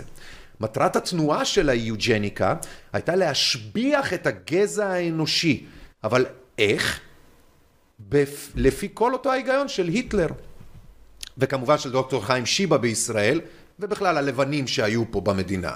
והסיבה שאני מראה לכם ואומר לכם ומספר לכם את הדברים האלה זה שלמרות מה שסיפרו לכם בהיסטוריה, בכלכלה, ברפואה, בלאומיות, בכל הדברים האלה, שיקרו לכם, כי האמת היא, כמו אותה אורסולה, או כמו אותה הזאתי מהמם. מהקרן המטבע ואחרים, התוכניות שלהם לא קשורות לבריאות שלכם. לא, זה קש- קשור לכמה להם יהיה סבבה. לגמרי. זה פשוט עד כדי כך. ולכן שלא עיתון הארץ, לא שוקן והמשפחה המשוקצת שלו, ולא אף אחד מהעיתונאי הקוויזלינגים האלה, הצייתנים, המעלי גרה האלה, מעיתון הארץ ודומיהם, שלא ימכרו לכם שום כלום, כי הם מפיצי פייק ניוז, מחלות ותרעלות ונאציזם, אחושרמוטה, סליחה על הבוטות. הבמה שלך, אפרתי. יש שם, תכף אנחנו נסיים עם שיר בהתאם, אנחנו נסיים עם שיר, רק לפני השיר אני רוצה לספר על הכנס שיהיה בבאס באנגליה, בשני עד הרביעי ביוני, אה, כנס שנקרא Better Way Conference, הייתי בו שנה שעברה, זה היה כנס מדהים, שנפגשו בו מדענים, חוקרים, רופאים, אנשי תקשורת וציבור מכל העולם, והיו שם דיונים בנושאים הכי בוערים בעולם זה היום. זה הספייס בעצם, נכון? לא, לא, זה משהו אחר. זה משהו אחר? רגע, זה סוף. משהו אחר. בסדר. לא שמתי לינק לכנס. אה, אפשר, ה-World... תפסת אותי. לגמרי, אתה יכול אה, לכתוב Better Way Conference בגוגל. יאללה. אמ, בקיצור, הולכים לדבר שם אנשים כמו מתיאס דזמט, שכולכם בטח מכירים וצפיתם בראיונות שלו, ונדנה שיבה, שהיא הודית מדהימה, שמדברת על חקלאות, וביודייברסיטי ואקולוגיה. אה, ידו, ידונו בנושאים קורונה, משבר והנדסת אקלים, בריאות ותזונה, חקלאות, פסיכולוגיה, בריאות הנפש, תקשורת ומדיה, משפט. אה, ואני הולכת, אה, אני נוסעת לשם שוב, ואני הולכת אה, לסקר את האירוע משם, דרך הערוצים שלי, אנחנו עוד נראה דרך איזה ערוצים זה יהיה. אז מי שרוצה לצפות בכנס הזה, שלושה ימים מלאים של תכנים, זה כנס מרתק עם דוברים מדהימים ופאנלים מכל הסוגים, כן, ניל אוליבר מנחה, הסקוטי, הנה מתיאס דזמט שם, טס לורי, דוקטור טס לורי, יש שם דוברים באמת מדהימים. אז קודם כל יש לי קוד הנחה. לכרטיס הווירטואלי, מי שרוצה לקנות ולצפות בבית בלייב בשלושה ימים של הכנס. אז אם אתם רוצים, שלחו לי הודעה, אני אני אעביר לכם את הקוד הנחה. אני חושבת שהכרטיס הווירטואלי עולה בסך הכל 39 pound, אז זה מאוד אה, affordable, זה מאוד אפשרי לקנות את זה, וגם אה, אתם יכולים אה, להתאסף כמה חברים יחד לאיזה יום ולראות את התכנים של הכנס ביחד, זה יהיה מרתק. זה לא יהיה זמין במקומות אחרים למשך כמה חודשים, אז כאילו אי אפשר יהיה לראות את ההרצאות האלה אחר כך, ולכן לראות את זה בווירטואלי זה יהיה מאוד, uh, מאוד כיף. Uh, וגם אני רוצה לומר ש... אנחנו נשמח גם שאיליאן יבוא איתי ויסקר את הכנס, אבל אנחנו צריכים בשביל זה באמת את התמיכה שלכם בעיתונות אזרחית, אז אם אתם יכולים לתרום, ל... ל... יש את הלינק בדף של ה... נכון? של הצפייה? יש, בכל זה, שתרצו לתרום מסביב לעמוד של השידור. אז אנחנו מאוד מאוד נשמח. אמת, אני מאוד הייתי שמח לטוס בראשון ל- ליוני. הדבר הזה מורכב משלושה אלמנטים עיקריים, הטיסה, המלון והשהות uh, עצמה uh, של כמה ימים. ומן הסתם אנחנו לא מבקשים מימון מלא על כל הדברים האלה, בעיקר על, ה, על הטיסה ועל זה, על הלינה, שזה שני הדברים שבאמת עולים הכי הרבה. את, את השאר אני מניח שדרך האנשים שם נוכל יותר להיעזר בהם ולהסתייע. אם תעזרו לנו, אני אצא. אם לא, אז מן הסתם לוגיסטית לא יהיה, אז אני לא אוכל כן. לצאת. אפרתי, מן הסתם זה שלך. אנחנו מממנים את גם, עצמנו. אנחנו עוברים דירה, לא... עוברים אולפן, כן. בדיוק החודש, אז ככה שמבחינה תקציבית, מבחינה משאבית, קשוח. tight, tight, tight, צפוף ביותר. לגמרי, אבל בכל מקרה, אה, זה כנס ממש שווה ואני הולכת להיות שם. אני מאוד מקווה שאיליאן יוכל להצטרף אליי, ואז נסקר את זה גם בצורה הרבה הרבה יותר מקצועית. אוקיי, אוקיי, וביום ראשון הקרוב יש space אה, שאני אה, מארחת לצד אה, ניל אוליבר וקאט לינדלי על הקשר בין זריקות הקורונה לסרטן. דיברנו על זה קודם קצת. אוקיי. אנחנו לא יודעים אם יש קשר, אנחנו מעלים כל מיני מומחים ורופאים וחוקרים כדי לדבר על ממצאים שהם רואים, פתולוגיים ו- וכולי. אה, הולך להיות מעניין, זה ביום ראשון הקרוב בערב, אני אשים לזה לינק בקבוצות שלי. כן, כמו שהראיתי מקודם, כן. וזה גם אנשים שהם מכל העולם. כן. מדהים אותי שכשזה באנגלית, אז יש יותר אנשים באופן טבעי ש, שכאילו מתאים אוזן, מקשיבים, ו... אבל uh, הקטע של אם אתה דובר אנגלית, אז אתה כאילו בטוח אתה איזה דובר נפלא וכאלה. זה קצת כאילו אוטומטי כזה, זה מוזר. מה כאילו, זאת אומרת? שאם אתה דובר אנגלית ואתה דובר טוב, אז כאילו אתה... אתה מין הדובר אתה... כזה וזה, למרות שגם בעברית אם אתה עושה את זה, מרגיש לי ככה קצת, שכאילו נותן לך קדימות, רק בעצם העובדה שאתה מדבר, מדבר ב- אנגלית. באנגלית, כן. אם אתה ישראלי, כאילו... לא, לא, בכלל, אה, בכלל, כאילו, אם אתה עושה את מה שאתה עושה באנגלית, זה כאילו, וואו, כן? אם אתה עושה את זה בכל שפה אחרת, זה עדיין מצוין, וזה, אה, כזה. זה פותח המון דלתות, אין ספק בכלל. כן. וזה לא קל, גם לי שאני מדברת אנגלית ממש טוב, זה לא שפת אם שלי, וזה לא קל לי. אני כותבת באנגלית, אני מדברת באנגלית. בראיונות אני שמה לב לכמה אני צריכה עדיין לשלוף מילים, זה לא קל לעשות את הדברים באנגלית, ממש. אנחנו נעשה סיכום עכשיו של השידור. כן, יאללה. שלוש נקודות. האחת, להגיד תודה לאפרתי. אנחנו לא מסיימים, אנחנו עוברים דירה, אבל המעבר דירה מפה יהיה מעניין, אין לי מושג כמה זמן זה יארך, אין לי מושג איך זה יהיה, כמה טוב, כמה לא טוב. מיליון ואחד אתגרים טכנולוגיים בעיקר, מקווה שנצלח את כולם, ומהר מאוד נחזור לשדר. התוכנית הבאה שלנו אמורה להיות בעוד שבועיים. היא אמורה להיות בעוד שבועיים, יכול להיות שאנחנו נדלג. יכול להיות שנדלג. ונתראה עוד שלושה, ארבעה שבועות, ואם לא, אנחנו נפתיע אתכם באמצע עם כל מיני באמת. שידורי עם... פתע. כן, בתקווה באמת. ויש גם עוד אתר שאנחנו בונים, אני לא חושב שהוא יהיה מוכן באותה, בטנדום עם, אה, במקביל ביחד עם האולפן אה, החדש. אמ, אנחנו נשתדל לעשות הכל והכל יהיה בהתאם לתמיכה של הציבור, בין אם במעשה, כוח אדם, בין אם בכסף. אז אני רוצה להגיד תודה באמת לכל האנשים שעד היום תרמו, נתנו, עזרו, אפרתי, רוני, חברים אחרים, ציפורי דרור, באמת כל האנשים נכון. הטובים מהצוות שלנו בעבר, בהווה ובתקווה אה, אה, אה, אלה שרוצים לבוא. תודה ענקית לכולכם, זה לא מובן מאליו, השנתיים הספציפיות באולפן הזה. הן היו שנתיים מאוד מאתגרות, מאוד קשות. בנושאים, בדרכים, בצורות שבהן עשינו את זה, בשאיפות שלנו, ברצונות, אלה שהצלחנו ואלה שפחות. ובאמת עם כל הדברים האלה אני, אני מודה לאל שזה קרה, לטוב ולרע, ומפה מה שיהיה בדירה החדשה, במקום החדש, תקווה שיהיה מקום שזה יעבוד, ושבאמת רק נעלה ונצליח משם, אנחנו לא הולכים לשום מקום. כל עוד אנחנו נושמים, המציאות אה, נושמת, אנחנו פה כדי אה, להיות עם האצבע על הדופק, כדי לוודא ש...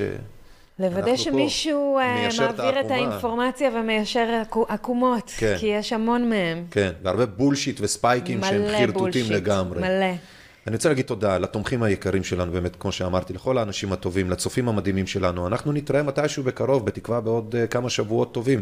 אני פה כל הזמן, בטוויטר שלנו, בוואטסאפ שלנו, בטלגרם שלנו. Uh, זהו, אין כל כך הרבה, אבל גם באתר מן הסתם. אני פה, אנחנו פה, תכתבו לנו, תגיבו לנו. תעקבו אחרינו גם באינסטגרם החדש שלנו. או, נכון, יש אינסטגרם. נכון, מיישרים... מיישרים עקומה. מיישרים קו תחתון עקומה. נכון, תעקבו אחרינו, תפרסמו, תשלחו לנו, תכתבו, תעזרו לנו, תסייעו לנו. אני רוצה לסיים עם שיר מדהים של, מהאלבום החדש של ואדי מכונה, סוף עונה. נולדו לו ילדים, אז הוא פתאום נפתח לו, נפתחה לו הצ'קרה, זה משהו שכשכנראה נולדים לך ילדים זה קורה, אני לא יודע, לי אין. אבל אני יכול להבין את זה. זה קורה, משהו משתנה. משהו משתנה, אז הוא באמת, נפתחה לו הצ'קרה, והתחיל לצאת לו הדיבור, ואני מרגיש את הדיבור שלו כאילו זה היה הדיבור שלי. והשיר הראשון שפתח את התוכנית אה, נקרא סוף עונה, זה שיר הנושא של האלבום, ופה השיר הזה נקרא אה, בן אדם חופשי. איתו אנחנו אה, נסיים את השידור, אני אגיד לוואדים ולצוות שלו שהם עושים עבודה מדהימה, תיכנסו לפלטפורמות השונות, תכתבו. תפרגנו לו ותבואו להופעות שלו. אפרתי, תותחית שלי, באמת. תודה, מותק. על עבודת הבית, על השיעורי הבית, על זה שאת סובלת אותי, על זה שאת כאילו אומרת, fuck, הבן אדם הזה אין לו טקט מול המיקרופון, פותח את ה... בזה, מה, תן שנייה, איפה אתה, איזה פאטי. על זה ועל עוד אלף דברים שהאחרים לא יודעים באמת. תודה, נשמה, ו... תברכי על הסבלנות ועל עבודה. תודה לרוני שקונה לנו שוקולד ברגעים אלה ממש. ועל העיצובים של השער, רוני, ועל החברה המתנדבת שעזרה לנו נכון, הפעם, כי הוא נכון. בצרפת. שלומית. ואני באמת מודה לכל החברים האחרים שנמצאים איתנו. אז בואו, אנחנו מסיימים עם להיות בן אדם חופשי של... שם נהדר לשיר, ודים, להיות בן אדם חופשי. ודים, אה, בן אדם חופשי. אני הוספתי את הלהיות בן אדם חופשי, בן אני אדם מקווה חופשי. שהוא לא יהרוג אותי על, ה, על ה plagiarism הזה. אז אה, בן אדם חופשי זה ודים מכונה. לאט לאט כפרה עליו. זהו, ונסגור עם זה. לכו תזדיינו. וואי וואי. כן, זה כזה. עם כל המלחמות שלכם. בן אדם חופשי. לא רואה את הגבולות שלכם. אני אזרח של הפלנטה.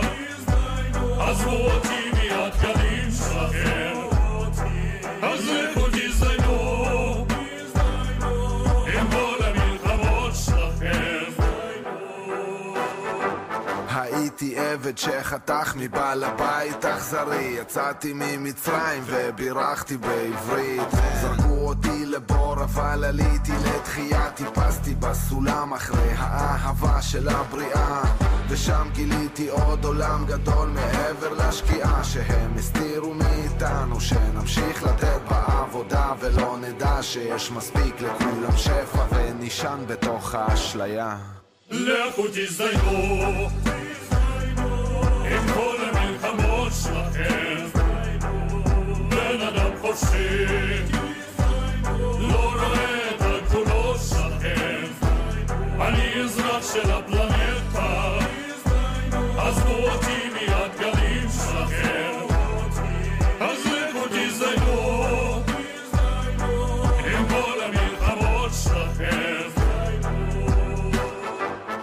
הבנתם כבר לאן ללכת, אין לכם ברירה כי כבר חשפנו את הקומבינה, מלחמה, תעשייה וכל רקטה בפלנטה זה מזומן לכיס של מישהו וחיים של אנשים זה בשבילם לא fucking issue שחיטה כשרה של עגל למנה שווארמה בדיוק ככה גם להם זה קל לסחוט ההדק על הקרמה כי זה רק עסקים ושום דבר אישי יצא ביקוש של טבע אנושי.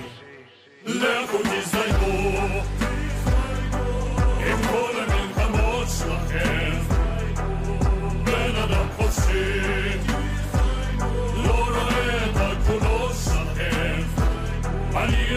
של הפלנטה עזבו אותי מהדגלים שלכם אז לכו תזדיינו עם כל המלחמות שלכם